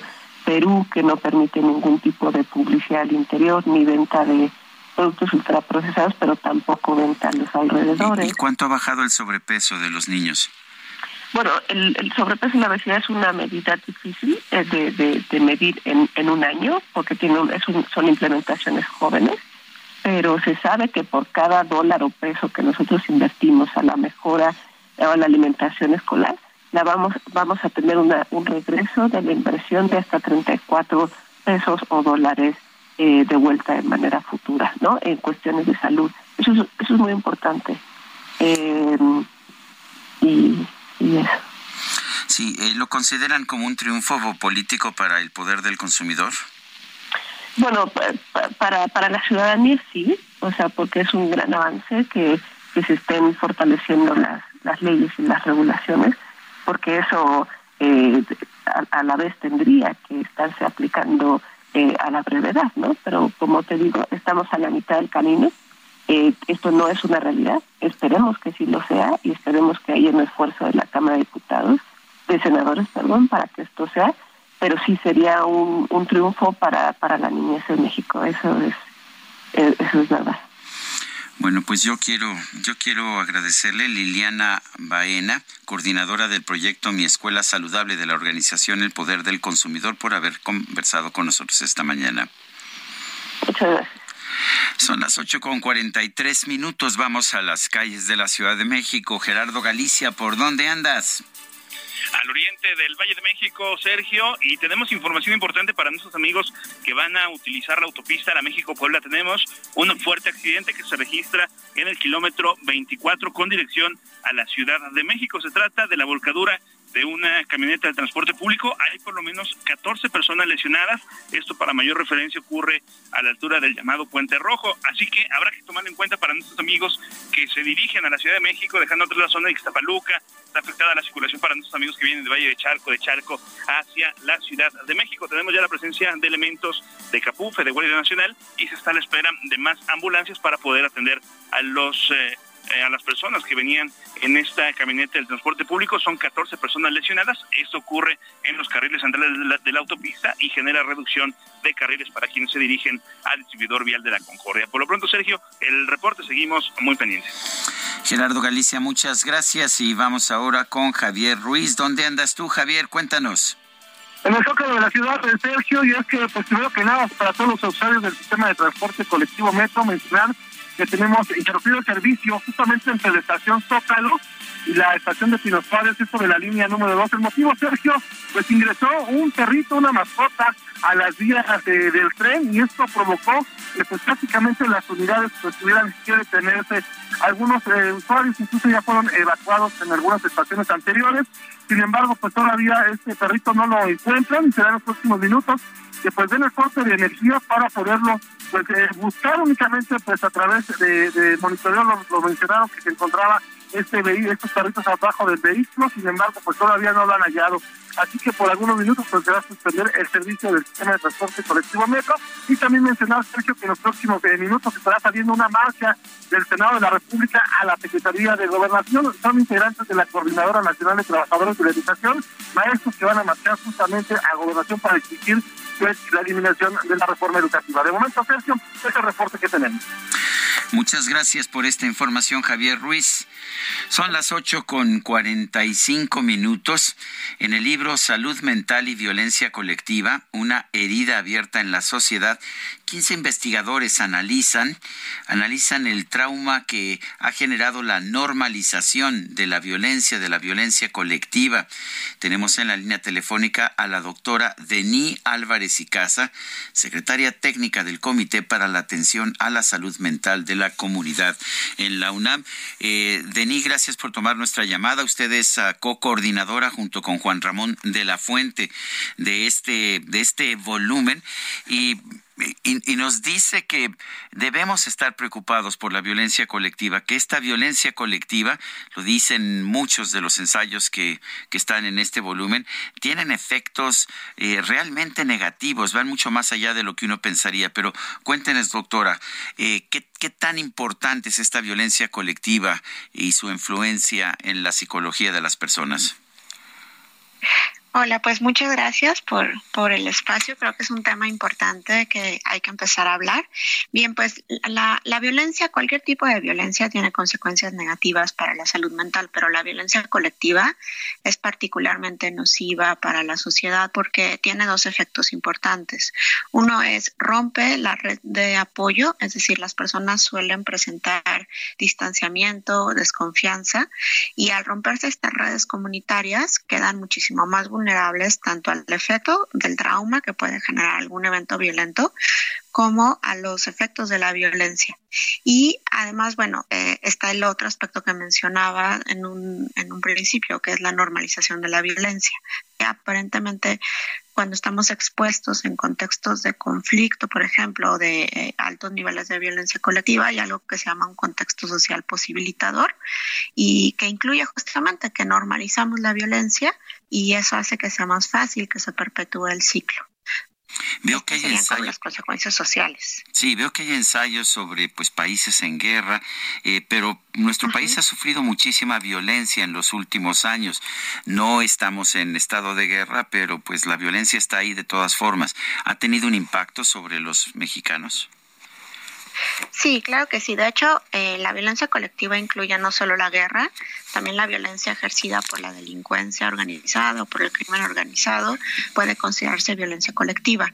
Eh, respecto a los impactos particulares en la salud mental, algo que mencionamos es que es necesario que se haga mucha más investigación porque realmente no hay estudios epidemiológicos a gran escala recientes sobre la salud mental de la población. El último que se hizo fue en el dos mil tres. Hay algunas investigaciones más puntuales que sí nos demuestran que hay consecuencias negativas sobre la salud mental y algunos datos de otros grandes estudios epidemiológicos que sí demuestran que, por ejemplo, vivir en zonas en las cuales hay frecuentemente enfrentamientos entre la policía y el crimen organizado se traduce en la presencia de síntomas depresivos. Entonces, nos hace falta más investigación, pero los datos que tenemos hablan de que eh, sí, eh, resultan afectadas no solamente las víctimas, el simple hecho de vivir en un lugar con este tipo de violencia puede generar alteraciones. La, me da un poco la impresión de que, de que, bueno, hay mucha gente que piensa que las enfermedades mentales no son realmente enfermedades, no son realmente serias. Y me da la impresión de que este gobierno, el actual gobierno, tiene un poco esa idea y que por eso, pues, no le ha dado al tratamiento de las enfermedades mentales la prioridad que deberían tener. ¿Usted qué piensa? Es un problema que hay alrededor del mundo. La salud mental generalmente queda relegada, ¿no? Eh, el presupuesto que se le da a la salud mental generalmente es, es bajo y bueno, México no es la excepción en ese sentido. Sí, el presupuesto que se le dedica a salud mental respecto al presupuesto de salud es solo dos por ciento. Esto a pesar de que las enfermedades mentales como conjunto son las enfermedades más discapacitantes en cuanto a la pérdida de días por discapacidad. Entonces sí hay como una brecha muy importante entre el, el, la relevancia que tienen a nivel social y económico, el impacto que producen y los recursos que se le dedican.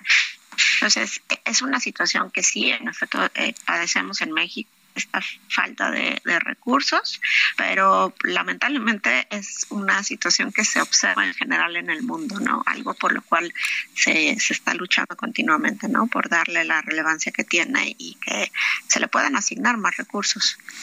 Bueno, pues yo quiero agradecerle, doctora Dení Álvarez y Casa, eh, el sí. habernos presentado este libro, Salud Mental y Violencia Colectiva, una herida abierta en la sociedad, en que tanto usted como Juan Ramón de la Fuente, el actual embajador de México ante la ONU, son coordinadores. Un fuerte abrazo y la verdad es que he encontrado, pues sí, textos académicos, muchos de ellos, pero con muchísima información que me parece que nos dicen cuál es la consecuencia precisamente de esta violencia colectiva en la salud mental. Gracias por invitarnos a leer este libro. Muchas gracias a ustedes. Son las uh, son las ocho de la mañana con cincuenta y un minutos. El Pleno de la Cámara de Diputados discutirá y votará el dictamen del presupuesto de egresos de la Federación dos mil veintitrés el próximo viernes once de noviembre. Elia Castillo, adelante. Muy buenos días, los saludo con mucho gusto a ustedes y al auditorio. Así es, el Pleno de la Cámara de Diputados alista a discutir y votar el dictamen del presupuesto de egresos de la Federación dos mil veintitrés el viernes once de noviembre en una sesión que se prevé se alargue por tres días. En conferencia de prensa, el presidente de la Junta de Coordinación Política de la Cámara de Diputados y coordinador de la fracción parlamentaria de Morena, Ignacio Mier, adelantó que el presupuesto dos mil veintitrés será dictaminado en la Comisión de Presupuesto y Cuenta Pública entre el siete y el ocho de noviembre a a fin de iniciar la discusión en el Pleno el once de noviembre.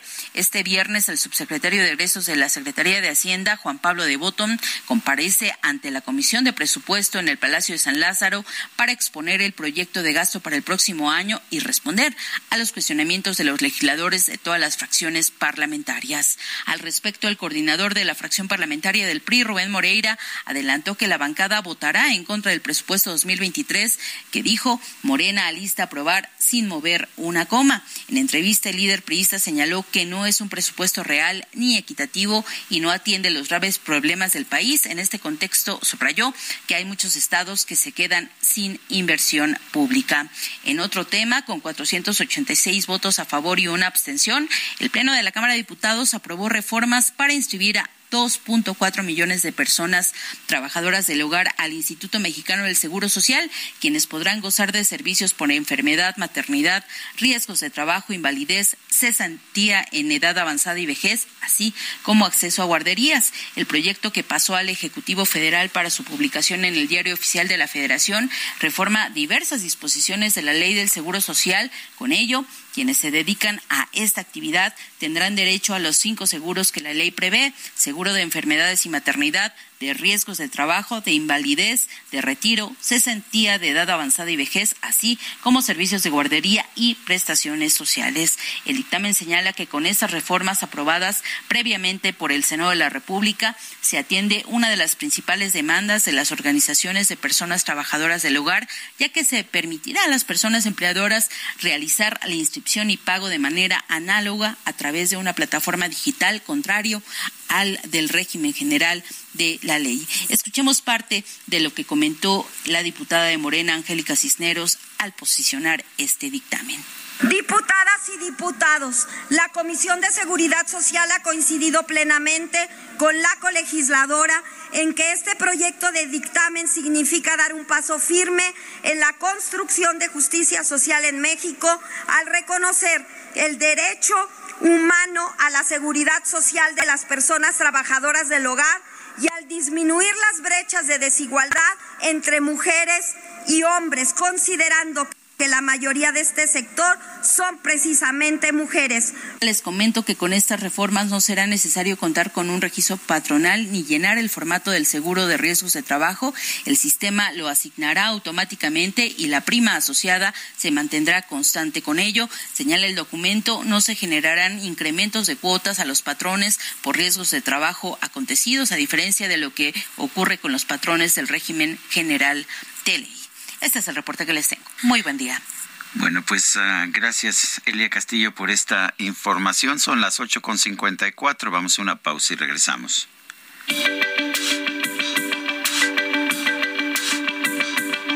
Sergio Sarmiento y Lupita Juárez quieren conocer tu opinión, tus comentarios o simplemente envía un saludo para hacer más cálida esta mañana. Envía tus mensajes al WhatsApp cincuenta y cinco veinte diez noventa y seis cuarenta y siete.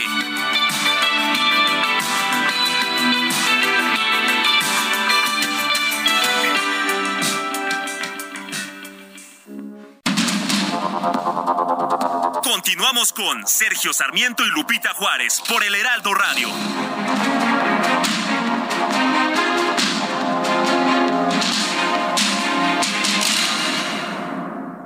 Información sobre este caso.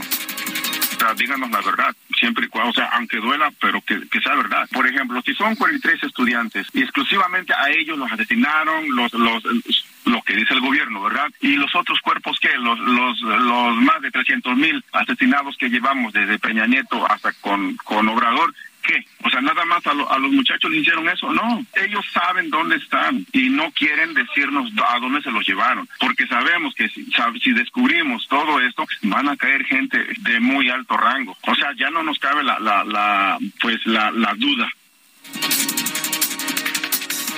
La sala, la sala superior del Tribunal Electoral de la Federación determinó que el I N E no puede emitir reglas de paridad de género para las elecciones de Coahuila y el Estado de México, ya que en ambos estados el legislativo local ya emitió los lineamientos respectivos.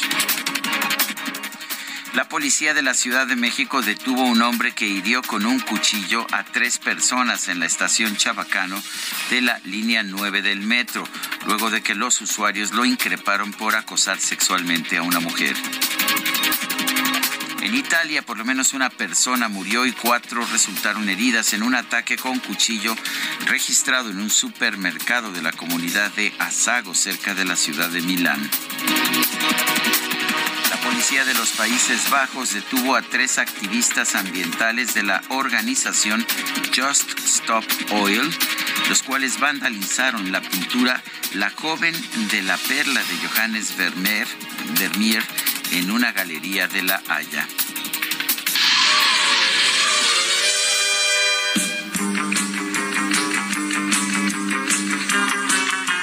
Y durante la comparecencia del secretario de Seguridad Ciudadana de la Ciudad de México, Omar García Harfuch, ante el Congreso Capitalino, el diputado local del Partido Verde, Jesús Sesma, comparó al funcionario con Batman.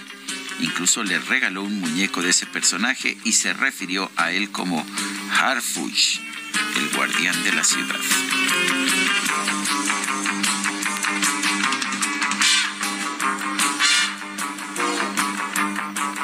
No tengo la duda que ellos también basarían en usted una creación de un nuevo superhéroe que podría nombrarlo Harfuch, el guardián de la ciudad.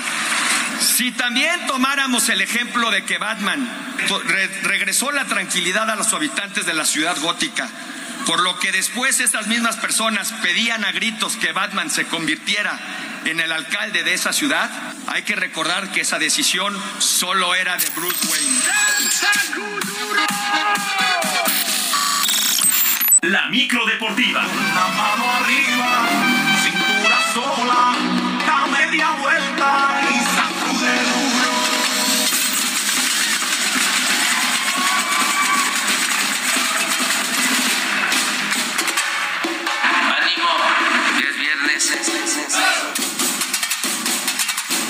ánimo, ya es viernes. ¿Cómo estás, mi queridísimo Julio Romero? Muy bien, Sergio, buenos días, amigos del auditorio. Lo logramos, llegamos bien a la otra orilla. Eso por ya fin es viernes. viernes y... Bueno, eh, quien no creo, digo, por alguna razón se ausentó. Corren las malas lenguas de que le dolió tanto la derrota del Toluca a nuestra compañerita Lupita Juárez. Sí, sí. Porque no fue cualquier derrota. ¿eh? No fue cualquier derrota, fue un mazazo, pero en realidad un mazazo en el partido de ida de la gran final.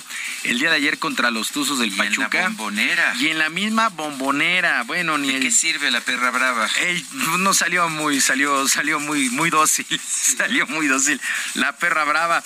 El día de ayer, cinco por uno, triunfo del Pachuca sobre el Toluca en el partido de ida de la gran final. Por si no sabían, bueno, Romario Ibarra al ocho, Gustavo Cabral al trece, de nueva cuenta Romario Ibarra al treinta y seis, Mauricio Isaís al cuarenta y uno. O sea, en el primer tiempo ya perdían cuatro por cero, era una cosa realmente de escándalo.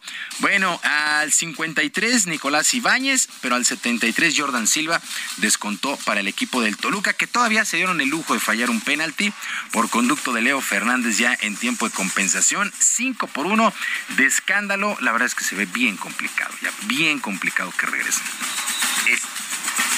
Estoy de acuerdo y claramente por eso no vino Lupita. Eh, bueno, no es, no es cierto. La verdad es que le estamos levantando falsos.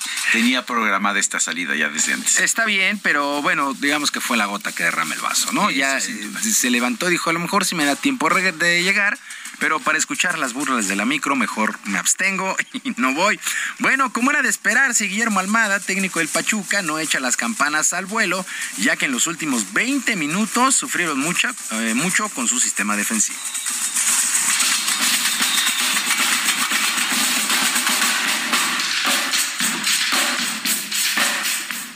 Siempre nos quedan noventa minutos, no hemos ganado nada. Este, eso lo tenemos clarísimo y se lo dije a los futbolistas en el vestuario. Este, los pies sobre la tierra y nadie te va a entregar el título antes de jugar. Así que tenemos que demostrarlo dentro de la cancha.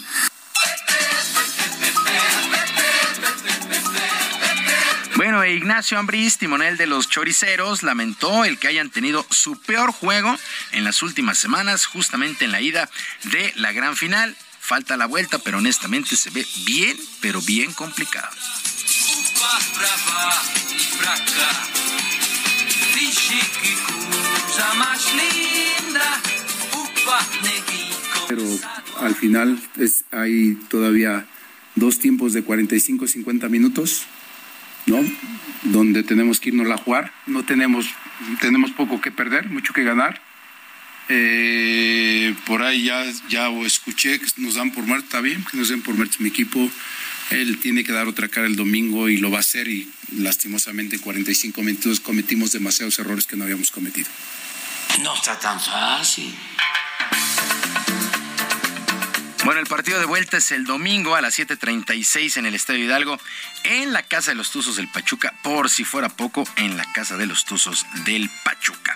Bueno, y todo listo para que el día de hoy se ponga en marcha toda la actividad ya en pista del Fórmula uno Gran Premio de la Ciudad de México dos mil veintidós, donde, por cierto, Heraldo Media Group, pues eh, ese es el nombre oficial, local, ¿verdad? Sí, ver, es el nombre oficial, es el Fórmula uno Gran Premio de la Ciudad de México dos mil veintidós. dos mil veintidós, ese es el, ese es el nombre oficial. Bueno, las buenas noticias continúan porque la máxima categoría del automovilismo deportivo seguirá en nuestro país. La jefa de gobierno Claudia Sheinbaum y Stefano Domenicali, eh, C E O de la Fórmula uno, estuvieron presentes en el anuncio, además de Alejandro Soberón, encargado de C I E, la empresa organizadora de la carrera, quien hizo el anuncio oficial.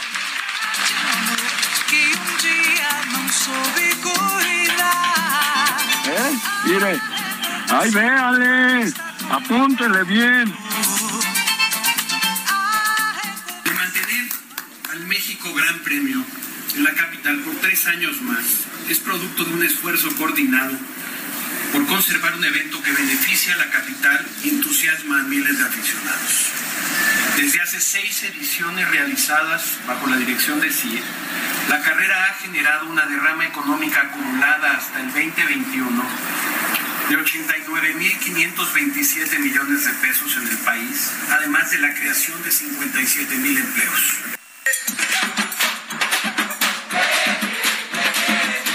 Bueno, tendremos Fórmula uno hasta el dos mil veinticinco, que esas son grandes noticias. Bien. Oye, el dato no es menor, ¿eh? ochenta y seis mil millones de pesos es lo que ha dejado en ganancias la, la Fórmula uno en los últimos años para la Ciudad de México. Por sí, supuesto que, es, que hay que cuidarla. Al año, ¿no? Aproximadamente. Hay que cuidarla, por supuesto que hay que cuidarla, porque es una derrama económica bien importante. Me, me da gusto que, aunque la jefa de gobierno pues dijo que a ella no le gustan, que es un evento fifí, que a ella no le gustan los eventos fifí, eh, sí sé que ha participado activamente en que la Fórmula uno permanezca en México. Ayer estuvo presente en la conferencia de prensa del anuncio oficial. Está bien, pues es la jefa de esta ciudad, la jefa de gobierno.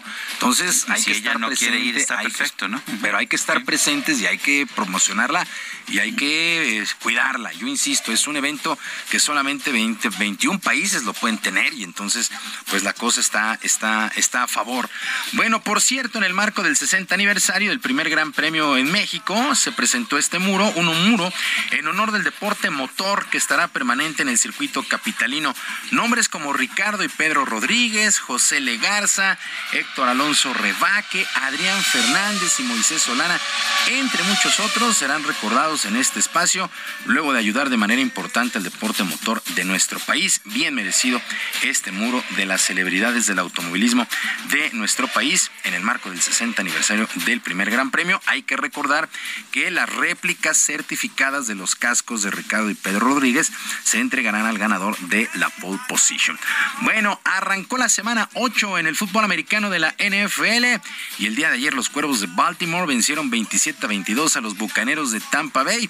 Cinco ganados, tres perdidos para los Cuervos, tres y cinco para los Bucaneros de Tampa Bay. Tom Brady no se encuentra en lo que va de la campaña, le ha costado trabajo. Perdió la paciencia, empezó a regañar a sus eh, linieros, a su gente. La protección no es la misma que en años anteriores, por supuesto, la movilidad muchísimo menos. Nunca ha sido un mariscal de campo que se caracterice por, por ser muy hábil, pero pues se le nota más, a pesar de que lanzó trescientas veinticinco yardas el día de ayer, pero solamente un pase de anotación. Lamar Jackson, doscientas treinta y ocho yardas, dos pases a las diagonales, no sufrió intercepción.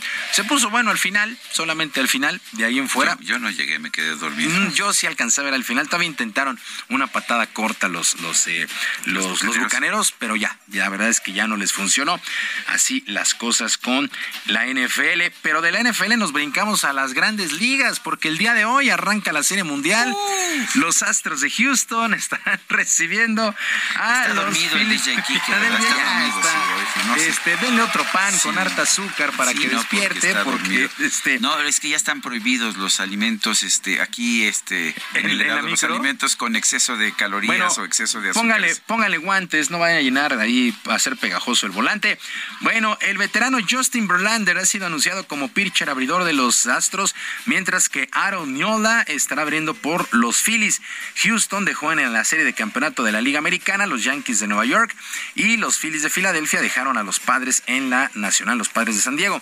Este clásico de otoño eh, tendrá presencia mexicana, presencia mexicana con el lanzador mazatleco José Urquidi, que de nueva cuenta buscará el título.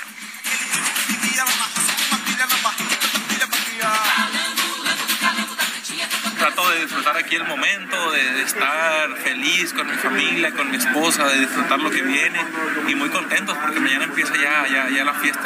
Sí, sí, ya he tenido, he tenido una, una carrera muy corta en Grandes Ligas, este, ya venía que entra mi primer arbitraje si Dios quiere, y, y sí, como dices, este, ya he participado pues, en, en, en, en, en series, en todo eso, y, y créeme que eso me, me motiva, ¿no? Ya sé lo que se siente estar.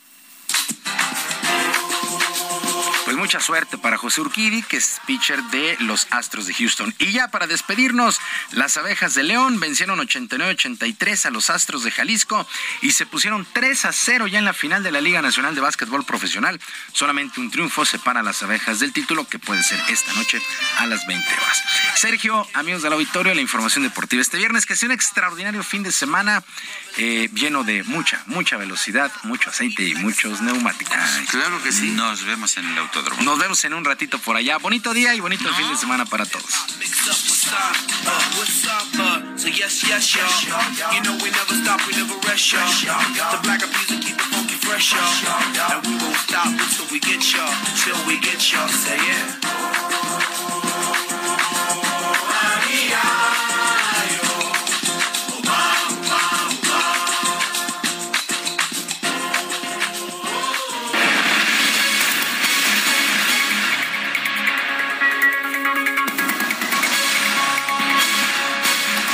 Son las nueve de la mañana con diecinueve minutos. Ahora sí, presente en esta cabina, nada de que llamadas telefónicas. Nuestra queridísima, no está Lupita hoy, ella huyó por otras razones, pero se fue de pinta el día de hoy. Este, no sabía que ibas a estar aquí, seguramente se hubiera quedado, eh, pero yo quiero darte la más cordial, la más cariñosa bienvenida, Susana Alexander. Ay, qué gusto vernos. Porque te, te admiramos, te queremos, y además... pues como eres muy seria, no es cierto, nos hace reír siempre. Gracias por estar con nosotros. ¿Y cómo es eso de que de que no, si me muero, muero me matas? A ver. Ah, sí, no, no puede ser, porque la gente no se puede morir. Tan ¿no? fácilmente, ¿verdad? No, no, es que no. La gente va y se muere y no pide permiso. No, nada, agarra. Entonces, nuestra obra, somos dos, con Acela Robinson y una servidora, somos dos cuidadoras de una viejita. Ajá. Y necesitamos conservar el trabajo. Claro. Entonces, si se muere, la matamos, ¿no? No, digo, pues no. Imagínate. Por favor, ¿no? Sí. Le rogamos que no se muera porque ella es serbia. Y nada más nos mandan el dinero desde el, el, el hijo nos manda el dinero y nosotras administramos, pagamos la luz, el teléfono, el gas, todo eso. Entonces somos las encargadas de cuidar a esa viejita.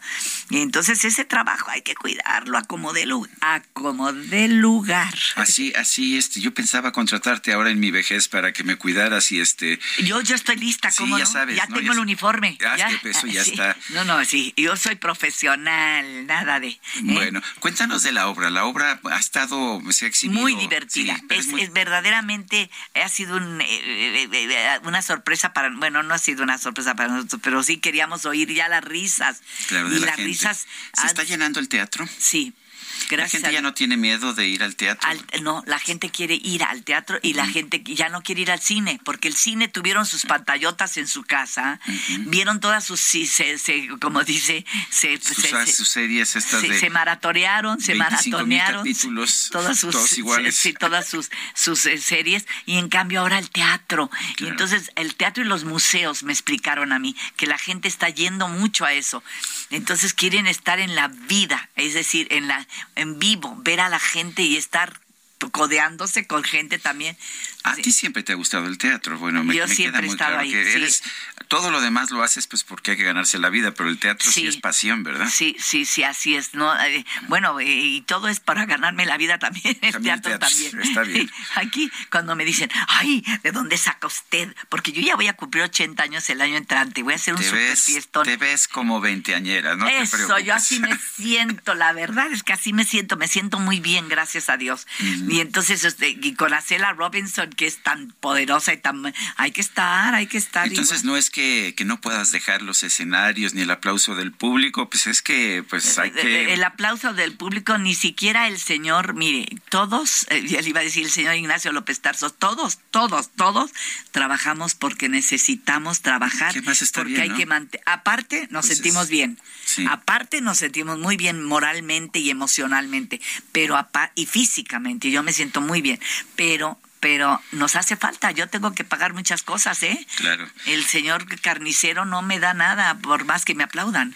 Yo, yo casi no nos queda tiempo, yo me acordaba de, de, ya no me acuerdo quién era, un autor que le preguntaron en una entrevista, ¿usted piensa primero los personajes, la trama? ¿Cómo piensa? No, primero recibo el anticipo. Eh. Bueno, ¿dónde te podemos ver? Estamos en, esta... en el teatro, el del Fernando Soler, que es del Teatro Centro Cult- Teatral Manolo Fabregas, que, que estamos ahí en la San Rafael. En la sí. Colonia San Rafael. ¿Te acuerdas de la calle? ¿Cómo no? No, Velasco. No, pero, pero esa, esa ya en este... este a, a, Herrera. Eh, a, Alfonso Herrera. En Alfonso Herrera. Herrera en el ahí estamos. Centro en la... Teatral Manolo, Manolo Fábregas, Fábregas, en el Teatro Fernando sí, Soler. Eh, Fernando Soler, a las nada más sábados y domingos. Eh, este el proxi, este sábado y domingo, el próximo vamos de gira y regresamos otra vez a nuestro teatro. Así es que olvídelo, ahí estamos. Nosotros estamos para, para que la gente venga sábados seis y ocho y nueve, ocho y media y domingos muy temprano a la una y media y a las cinco de la tarde. Ya está, está muy toda bien. La familia. Este, yo ya le prometí a Guillermo Vichers que, que, que voy a ir, o sea, ah, que ya no, voy a estar. Tiene que ir. Ah, aquí está, perdón. Sí, y se va a divertir, se va a divertir de verdad, se Así lo prometo. Es. Tráigame a sus hijos que yo los conocí chiquitos. No, ya no están, ya ahora falta que me den cita. Pero bueno, con mucho gusto. Lo entiendo muy bien. Susana, nos tenemos que ir a una nos pausa te, porque si no ya aquí bueno, yo lo, sé, lo cortan yo lo a uno sé. Muy feo. Pero bueno, no lo cortan porque, tienen, porque salimos eh, a pausa todos juntos. Pero Susana, me da mucho gusto verte. Igualmente. Verte aquí en presencial. Aquí estamos. Y Esperemos Guillermo, mu- qué bueno que, que sigues haciendo este esfuerzo por mantener vivo el teatro. Nosotros vamos a una pausa y regresamos.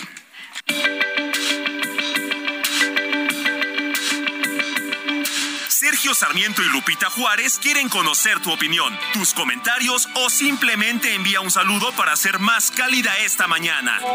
Envía tus mensajes al WhatsApp cincuenta y cinco veinte diez noventa y seis cuarenta y siete.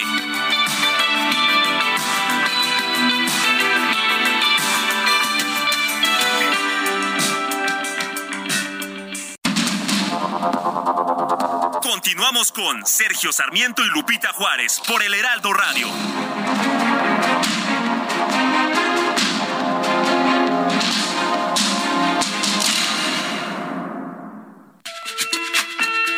Hola a todas y todos, soy el doctor Francisco Holguín Sánchez, director médico para el portafolio de oncología en Pfizer México. ¿Cada cuánto se debe ir a revisiones médicas para descartar un cáncer de mama? Es necesario fomentar la cultura de la autoexploración a fin de detectar alguna anomalía. El médico especialista guiará para saber cómo hacerlo de manera correcta y solicitará los estudios correspondientes. Las mujeres mayores de veinticinco años deberán comenzar a realizarla mínimo una vez al mes y visitar al especialista para hacer estudios una vez al año. Hazlo bien, mano al pecho.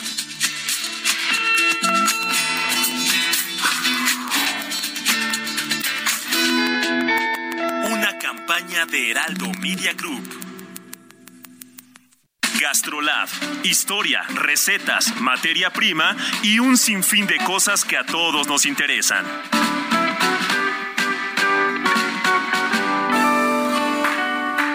Hola amigos del Heraldo Radio, soy el chef Israel Arechiga de GastroLab y para cerrar la semana nos vamos a poner un poquito sanos con una receta que me habían estado pidiendo y era unas albóndigas de lentejas. Así que bueno, anoten los ingredientes porque es muy sencillo. Un par de tazas de lentejas ya cocidas, media cebolla picada, un pimiento verde o rojo picado, un par de zanahorias picadas, si es muy grande con una pieza suficiente, cilantro al gusto, un poco de sal, ajo en polvo, pimienta en polvo para sazonar, un poquito de harina de avena y aceite vegetal. Ahora sí el procedimiento, vamos a citronar la cebolla picada junto con el pimiento. Una vez que vamos a tener una especie de pasta de este sofrito, vamos a colocar las lentejas y vamos a machacar hasta que se hagan puré. Ahora sí vamos a agregar la harina de avena, el cilantro y la zanahoria. Y ahora sí, con esta especie de pasta que vamos a tener, vamos a formar las albóndigas. Después las vamos a hornear a ciento ochenta grados durante quince o veinte minutos y después vamos a acompañarlas con un poquito de ensalada o una buena salsa de tomate. Así que si son vegetarianos o veganos, esta receta funciona. Funciona muy bien. Vorrei poterti ricordare così, con quel sorriso acceso d'amore, come se fosse uscita di colpo lì un'occhiata di sole. Vorrei poterti ricordare, lo sai, come una storia importante davvero. Anche se ha mosso il sentimento che hai, solo un canto leggero. Feliz, feliz. Pensando a parole di addio che danno un dispiacere. Claro que sí, mi queridísimo D J Kike, feliz, feliz. Y no para que estamos en la vida, sino para ser felices. Esto se llama Un emozione per sempre. Una emoción por siempre. Me gusta Eros Ramazzotti, me da mucho gusto en esta ocasión que nuestra productora Carla Ruiz nos haya impuesto a Eros. Es que con esto del erotismo, pues quería Eros. Tan seria que es Carlita, ¿verdad? Parece, por lo menos. Bueno, me dio mucho gusto, mucho gusto conversar con Susana Alexander. Se me nota, ¿verdad? Cómo la quiero. Qué mujerón, qué gran actriz, casi ochenta años y ahí está trabajando. Y, y, y como dice ella, pues no porque el gran amor a los escenarios, ¿no? Pues todos tenemos que trabajar y qué bueno que tengamos que trabajar. Yo no todo el mundo, pero bueno, nosotros sí. Y estamos haciéndolo con mucho gusto. Mensajes de nuestro público. Emi Shehoa, qué gacho abrir Twitter y toparse con el video del perro y la cabeza. La cuatro T nos ha transformado en una gigantesca, una gigantesca fosa abierta con un himno nacional. Qué esperanza nos queda después de esto. Saludos cariñosos. Muy pesimista, doña Emi Shehoa. A mí también me impresionó el video que ha recorrido redes sociales. Eh, no sé ni siquiera dónde es el video, pero este, seguramente nuestro público nos va a decir en estos momentos. En Zacatecas, la tierra de Guadalupe, fíjense que se ha puesto realmente impresionante de violento. El secretario de Gobernación no lo menciona porque está gobernada por Morena, pero es la entidad con mayor número de homicidios per cápita. La segunda es Colima, eh, y no, las entidades que él menciona no están entre las mayores en homicidios per cápita. Eh, y lo que muestra este video es pues un perro callejero que pues que agarra una cabeza cortada que está ahí en, en un pueblo de Zacatecas y se la lleva se la lleva en la boca y seguramente para comérsela después, pero así a eso hemos llegado en nuestro país. Dice Dice René Miranda, pregunta Re, René Miranda, Lupita se enfermó por la goliza al Toluca. Así pasa en el fútbol. Bueno, para citar al clásico, no es falso, pero se exagera. Son las nueve de la mañana con treinta y cinco minutos. El empresario sudafricano Elon Musk completó la adquisición de Twitter por cuarenta y cuatro mil millones de dólares. Y allá en los Estados Unidos, Juan Guevara, pues nos reporta esta compra. Fíjate, Juan, que yo quise comprar uh, Twitter, pero, híjole, no me alcanzó. No, fíjate que a nosotros tampoco nos alcanzó, entonces hablamos con Elon y nos dijo, no te preocupes, yo me encargo. Y eso fue lo que pasó el día de hoy. Elon Musk completó la compra de Twitter y despide a altos ejecutivos de la compañía. Fíjate que, eh, como todo el mundo sabe, eh, Twitter tenía una, una fecha límite en donde se iba a meter Elon Musk en una serie de problemas legales que le iban a costar mucho más dinero y al final del día iban a obligar a Elon Musk a comprar Twitter. Entonces, eh, se completó este acuerdo, despidió a sus principales ejecutivos. Eh, la transacción fue por la módica cantidad de cuarenta y cuatro mil millones de dólares, horas antes de la fecha límite para que este multimillonario sellara su acuerdo para comprar la red social. Los movimientos iniciales de Elon Musk frente a Twitter incluyeron el despido de su director ejecutivo, Parag Agrawal, que es un indio, una persona de la, de, de la ciudadanía india, quien acudió a los tribunales para obligar al jefe de Tesla a cumplir los términos de un acuerdo de que le había, del que él se había tratado de escapar, y esto pues lo informó el Washington Post y C N B C citando fuentes no identificadas. El director financiero Next Segal también pues eh, fue despedido, y hay una foto muy interesante en varios medios informativos en donde Elon Musk llega a Twitter con un fregadero en sus manos. Entonces, eh, Elon Musk lo único que dijo hoy en la mañana es que Twitter necesita cambios significativos. Y en otras noticias, yo jamás había escuchado tan a gusto, tan contento, tan, eh, pues no sé, efusivo y hasta un poco nervioso eh, a Sergio Sarmiento entrevistando a Susana Alexander. Es la primera vez. Eso es cierto, eh, eso es cierto. Pero hasta suspiraste, mi Sergio. Ah, claro que suspiré, tú hubieras suspirado igual, es todo un personaje. No, no, no, yo claro que sí. La quiero desde hace mucho, la quiero, es, es una jovencita, es una jovencita la que siempre he querido desde hace muchísimos años. Se te notaba, mi querido Sergio. Bueno, pues qué bueno. Si el periodismo puede ser todo lo imparcial que tú quieras, mi querido Juan Guevara, pero eso no significa que no venga cargado de emotividad, de emociones. Sin eso, el periodismo no sirve para nada. Y por cierto, feliz cumpleaños también. Eh, gracias. Bueno, ya, este, ahora sí que ya vamos a concluir las, los festejos de mi cumpleaños, porque vamos a empezar a celebrar Día de Muertos, si te parece bien. Y Halloween allá en los Estados Unidos. Está perfecto, Sergio. Yo, como soy muy ecléctico, festejo Halloween, festejo Día de Muertos, este festejo todo. Estamos de acuerdo, hay que festejar que estamos vivos y estamos encantados, y por ahí tendremos noticias nuevas sobre Now Media y Heraldo Radio en unos próximos días. Bueno, tendremos más situaciones para festejar. Déjame decirte, eh, digo, no todo el mundo sabe que nuestro corresponsal en Houston es también un empresario importante. Lo que has logrado con Now Media, la expansión que ha tenido esa, esa inversión era realmente impresionante, ha sido realmente impresionante, te felicito, necesitamos más empresarios como tú en México y en los Estados Unidos, y un fuerte abrazo, mi querido Juan. Un fuerte abrazo, mi Sergio, bendiciones a todos, buen fin de semana. Muy bien, son las ocho, ocho de la mañana con treinta y nueve minutos, vamos con Mónica Reyes, adelante Mónica, ¿qué nos tienes? Muchas gracias, Sergio Sarmiento, Lupita Juárez, como siempre, qué gusto saludarlos y platicarles también, amigos, que el evento gastronómico más importante de México y Latinoamérica se celebrará del doce al dieciocho de octubre en Puerto Vallarta y Riviera Nayarit, teniendo como sede principal el Hotel Sheraton Bugambilias. El tema de esta catorceava edición va a ser la sustentabilidad, un tema con una amplia variedad de matices y que se estarán abordando con algunos de los expertos mundiales de las organizaciones más relevantes, como el que Culinary Center de España y World Wildlife Foundation México. El cartel de chefs invitados lo encabeza la chef Dominique Cren, una de las únicas cinco mujeres en el mundo con tres estrellas Michelin y una auténtica influencer.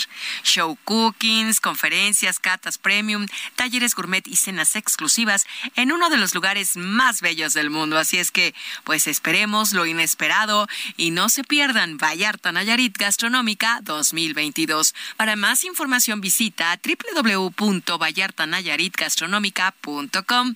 Regreso de nuevo con ustedes. Gracias. Gracias a ti, Mónica Reyes. Y vamos con otros temas. Ricardo Mejía, subsecretario de Seguridad y Protección Ciudadana, informó que se dio sentencia de veinticuatro y veinte años de cárcel a los tres implicados en el asesinato de la periodista Lourdes Maldonado, que ocurrió la tarde, eh, una tarde de enero del dos mil veintidós en Tijuana, Baja California. Óscar Maldonado, perdón, hermano de Lourdes, está en la línea telefónica. Óscar, gracias por tomar nuestra llamada. Eh, ¿Qué sabemos realmente del homicidio de Lourdes Maldonado? Eh, ¿Ya con estas uh, con estas sentencias se cierra el asunto? Eh, buenos días. Eh, gracias por llamarme. Mire, realmente no. Lo único que se hizo fue encontrar quiénes fueron las personas que jalaron el gatillo. Fue todo. Pero no sabemos por qué. No sabemos quién dio la orden. Entonces realmente la investigación está a la mitad, ¿no? Ajá. El, lo que ha dicho también Ricardo Mejía es que pues que hay avances en la búsqueda del autor intelectual. ¿Ustedes han visto estos avances? Eh, no. Eh, están tratando ellos de que las personas que tienen eh, ya ya en la cárcel eh, digan algo, ¿no? Porque ellos serían los únicos que, que realmente podrían confesar quiénes son los autores intelectuales o el autor intelectual. Eh, ¿cuál es, cuál, ¿Qué sospechan ustedes, Omar? ¿Qué piensan? ¿Quién, quién mandó matar a Lourdes? Mire, la verdad es que mi hermana no tenía grandes enemigos como para que la mataran. Mi hermana era una persona, pues, que hacía su trabajo, era reportera, era eh, una persona trabajadora, ¿no? Este y el único problema que tenía, pues todo el mundo lo sabe, que tenía una demanda laboral y, y nada más, ¿no? O sea, no hay. Y era una demanda laboral a, en contra de Jaime Bonilla, el exgobernador y actual senador de la República. Pero sí hay razones para pensar que, pues, que esto pudiera haber venido de Jaime Bonilla. En, en estricta teoría no, porque yo no creo que una deuda de un millón de pesos sea suficiente para matar a una persona, ¿no? Pero en este mundo todo puede ser posible, ¿no?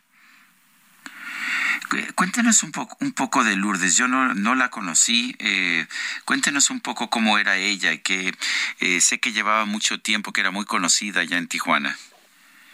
Mire, mi hermana estudió en la escuela Carlos Septién en la Ciudad de México. Uh-huh. Desde muy joven, cuando tenía como unos diecisiete años, empezó a trabajar con diferentes compañías en Acapulco, trabajó en el periódico Novedades de Acapulco, de ahí se fue a vivir a Cancún con la familia, ahí trabajó en las Novedades de Cancún, de Cancún se fue a trabajar a la Ciudad de México, y siempre ella con en la mira de ser periodista. En la Ciudad de México estudió, batalló, trabajó, terminó su carrera, y de alguna manera ella entró a Televisa. Trabajó en Televisa con, con Jacobo Zabludowski. De hecho, ella fue, fue ¿cómo le llaman? Eh, su su contacto en Tijuana. Por, fue la persona que más años trabajó para Jacobo Zabludowski, pues. Uh-huh. Y tenía un carácter, era una persona muy guapa, una mujer muy bonita, y era una mujer muy dura, muy estricta, muy trabajadora. O sea, no se amedrentaba con nada. Eso sí se lo puedo decir. Y trabajaba y hacía muy buen trabajo, creo yo. En fin. Entonces, pues, eh, ¿por qué la mataron? ¿Quién fue? Híjole, es bien difícil para la familia eh, aceptar que ella hubiera estado haciendo algo malo, ¿no? Bueno, co- coincido y no parece haber ninguna indicación de eso, por lo menos en la información que yo he podido ver. Don Oscar, don Oscar Maldonado, hermano de la periodista Lourdes Maldonada, Maldonado, asesinada ya en Tijuana, Baja California, en enero. Gracias por tomar nuestra llamada y seguiremos al pendiente del caso porque nos parece muy importante. Un fuerte abrazo, eh, don Oscar. Gracias, muy amable por interesarse en el caso de mi hermana. Gracias. Gracias. Vamos con Mónica Reyes, nos tiene información. Adelante, Mónica. Lupita, Sergio, muy buenos días, amigos. El sábado veintinueve de octubre a las once horas, la procesión comunitaria partirá de la Puerta de los Leones rumbo al Zócalo capitalino para dar paso a las diecisiete horas, a las cinco de la tarde, al gran desfile de Día de Muertos. La Secretaría de Turismo Capitalina prevé la asistencia de un millón de personas, así como una derrama de cuatro mil millones de pesos gracias al arribo a la Ciudad de México de turistas nacionales e internacionales. Destacan también que este año se contará con la presencia de treinta y dos Catrinas representativas de cada estado mexicano. Regresamos de nueva cuenta con ustedes. Bonito día, Sergio y Lupita. Gracias, Mónica. Bonito día también a ti. Son las nueve de la mañana con cuarenta y siete minutos. Vamos a las calles de la Ciudad de México. Gerardo Galicia, adelante, ¿qué nos tienes? Información para todos los fanáticos de la Fórmula uno, mi querido Sergio. Ya tenemos a muchísimas personas llegando al Autódromo Hermanos Rodríguez. El día de hoy se van a realizar las primeras prácticas a la una de la tarde y otras prácticas más de cuatro a cinco y media. Sin embargo, falta bastante tiempo, pero los aficionados ya se dan cita en este punto, así que el viaducto lo van a encontrar completamente detenido con fuerte presencia de elementos policíacos. Son por lo menos dos mil quinientos policías los que se van a encargar de la seguridad de los asistentes. Si necesitan utilizar el viaducto, háganlo con mucho tiempo de anticipación. La circulación está completamente detenida. Por lo pronto, el reporte seguimos muy pendientes. Muchas gracias, Gerardo. Hasta luego. Bueno, y son las nueve de la mañana con cuarenta y ocho minutos. Es momento de ir a un resumen de la información más importante, la que se ha generado esta misma mañana del viernes veintiocho de octubre. Desde Baja California Sur, el presidente Andrés Manuel López Obrador calificó a la oposición como hipócrita por no apoyar la reforma que amplía hasta dos mil veintiocho la participación de las Fuerzas Armadas en tareas de seguridad pública. Ahora que se promueve esta reforma constitucional para que legalmente puedan ayudarnos las Fuerzas Armadas en labores de seguridad, ahora como hipócritas hablan de que se va a militarizar, cuando ellos fueron los que iniciaron la guerra y permitieron masacres y torturas y desapariciones y graves violaciones a los derechos humanos. Por otro lado, el presidente López Obrador confirmó que el secretario de Gobernación, Adán Augusto López, va a seguir recorriendo el país para promover la aprobación de la reforma. Entonces, eh, Adán tiene que continuar recorriendo el país hasta saber, y al final ya informamos, tantos congresos locales aprobaron, otros no aprobaron, para que lo sepa el pueblo. Esta madrugada un grupo de policías se enfrentó con civiles armados sobre la autopista México-Puebla para recuperar un tractocamión robado. En Alemania, el sindicato I G Metall convocó una huelga en los sectores de la metalurgia y de la industria eléctrica para exigir un aumento salarial del ocho por ciento ante la inflación.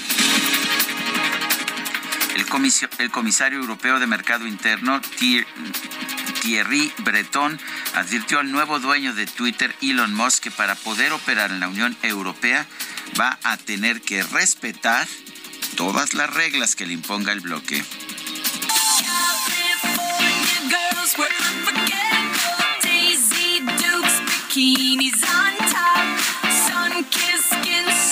Fíjese usted que en redes sociales se hizo viral un video que muestra a Katy Perry experimentando un tic en el ojo derecho, el cual se cerraba al parecer involuntariamente mientras miraba la cámara.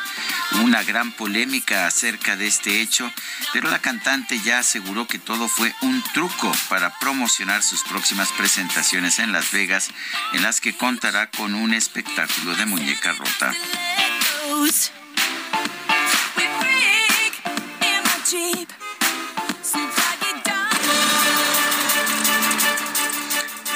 por las celebraciones del Día de Muertos en la Ciudad de México habrá una derrama, derrama económica de más de cinco mil millones de pesos. Esto es lo que estimó la Cámara Nacional de Comercio, Servicios y Turismo.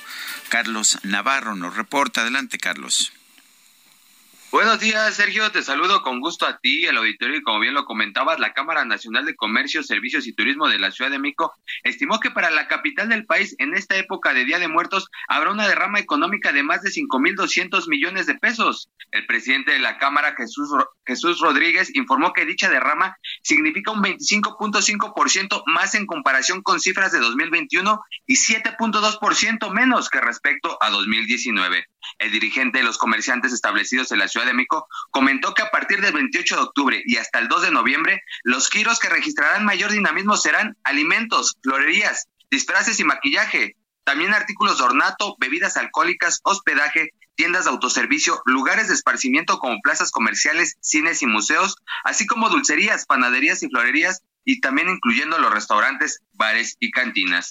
Este resultado, dijo el empresario, será gracias a la oferta cultural que en estas fechas se brinda, entre las que destacan la colocación de ofrendas por toda la ciudad, el gran desfile de Día de Muertos que partirá del Zócalo capitalino hacia el Deportivo Campo Marte, la gran ofrenda en el Zócalo, la exposición de Mexicráneos sobre Paseo de la Reforma, los festejos en el barrio mágico de Mixquic, el recorrido nocturno hacia el Teponcali, en el bosque de Chapultepec, la leyenda de La Llorona en Xochimilco, entre otras. Además, comentarte por último, Sergio, que la visita a panteones beneficiará a cuatro mil quinientos ochenta y tres comercios relacionada con la venta de flores, plantas y ornamento, de acuerdo con la Secretaría de Desarrollo Económico. Así es que esta temporada de Día de Muertos, más de cinco mil millones de derrama en la Ciudad de México. Sergio, la información que te tengo. Gracias, gracias por este por este reporte y, y vámonos con más información. El tramo subterráneo de la línea doce del metro de la Ciudad de México ya cuenta con un avance general del setenta por ciento en las vías del tren. Esto es lo que señala el director del Servicio de Transporte Colectivo Metro. El tramo, este tramo subterráneo, pues que era el más complicado en la reconstrucción que se está haciendo de la línea doce de del metro, pues ya está avanzado en un setenta por ciento. Recordará usted que, pues que en un principio el presidente de la República había dicho que en unos cuantos meses se repondría el servicio. No fue así. De hecho, estamos, llevamos bastante tiempo esperando que se restablezca el servicio de la línea doce. Se nos acabó el tiempo. Son las nueve de la mañana con cincuenta y tres minutos. Gracias a todo el equipo por el apoyo que nos han dado esta mañana y les recuerdo que nos escuchamos nuevamente el próximo lunes a las siete en punto de la mañana. Ya estará de regreso Guadalupe Juárez para acompañarnos y nos despedimos, por supuesto, escuchando pues otra otro poco de la música de Eros Ramazzotti. En este momento nos vamos a despedir con Otra como tú. Hasta el lunes, gracias de todo corazón. Pues vámonos entonces, que la pasen todos muy bien, que disfruten este día y nos escuchamos mañana en punto de las siete.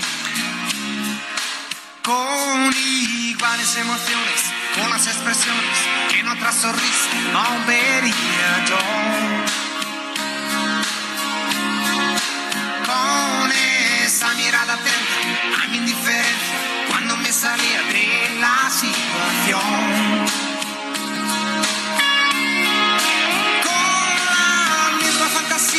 La capacidad de aguantar el ritmo despiadado oh, de mi mal humor. Heraldo Media Group presentó Sergio Sarmiento y Lupita Juárez.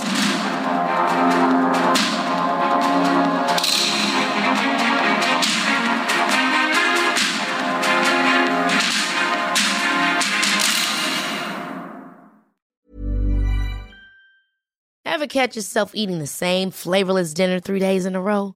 Dreaming of something better? Well, HelloFresh is your guilt-free dream come true, baby. It's me, Keke Palmer. Let's wake up those taste buds with hot, juicy pecan-crusted chicken or garlic butter shrimp scampi. Mm. HelloFresh. Stop dreaming of all the delicious possibilities and dig in at hello fresh dot com. Let's get this dinner party started.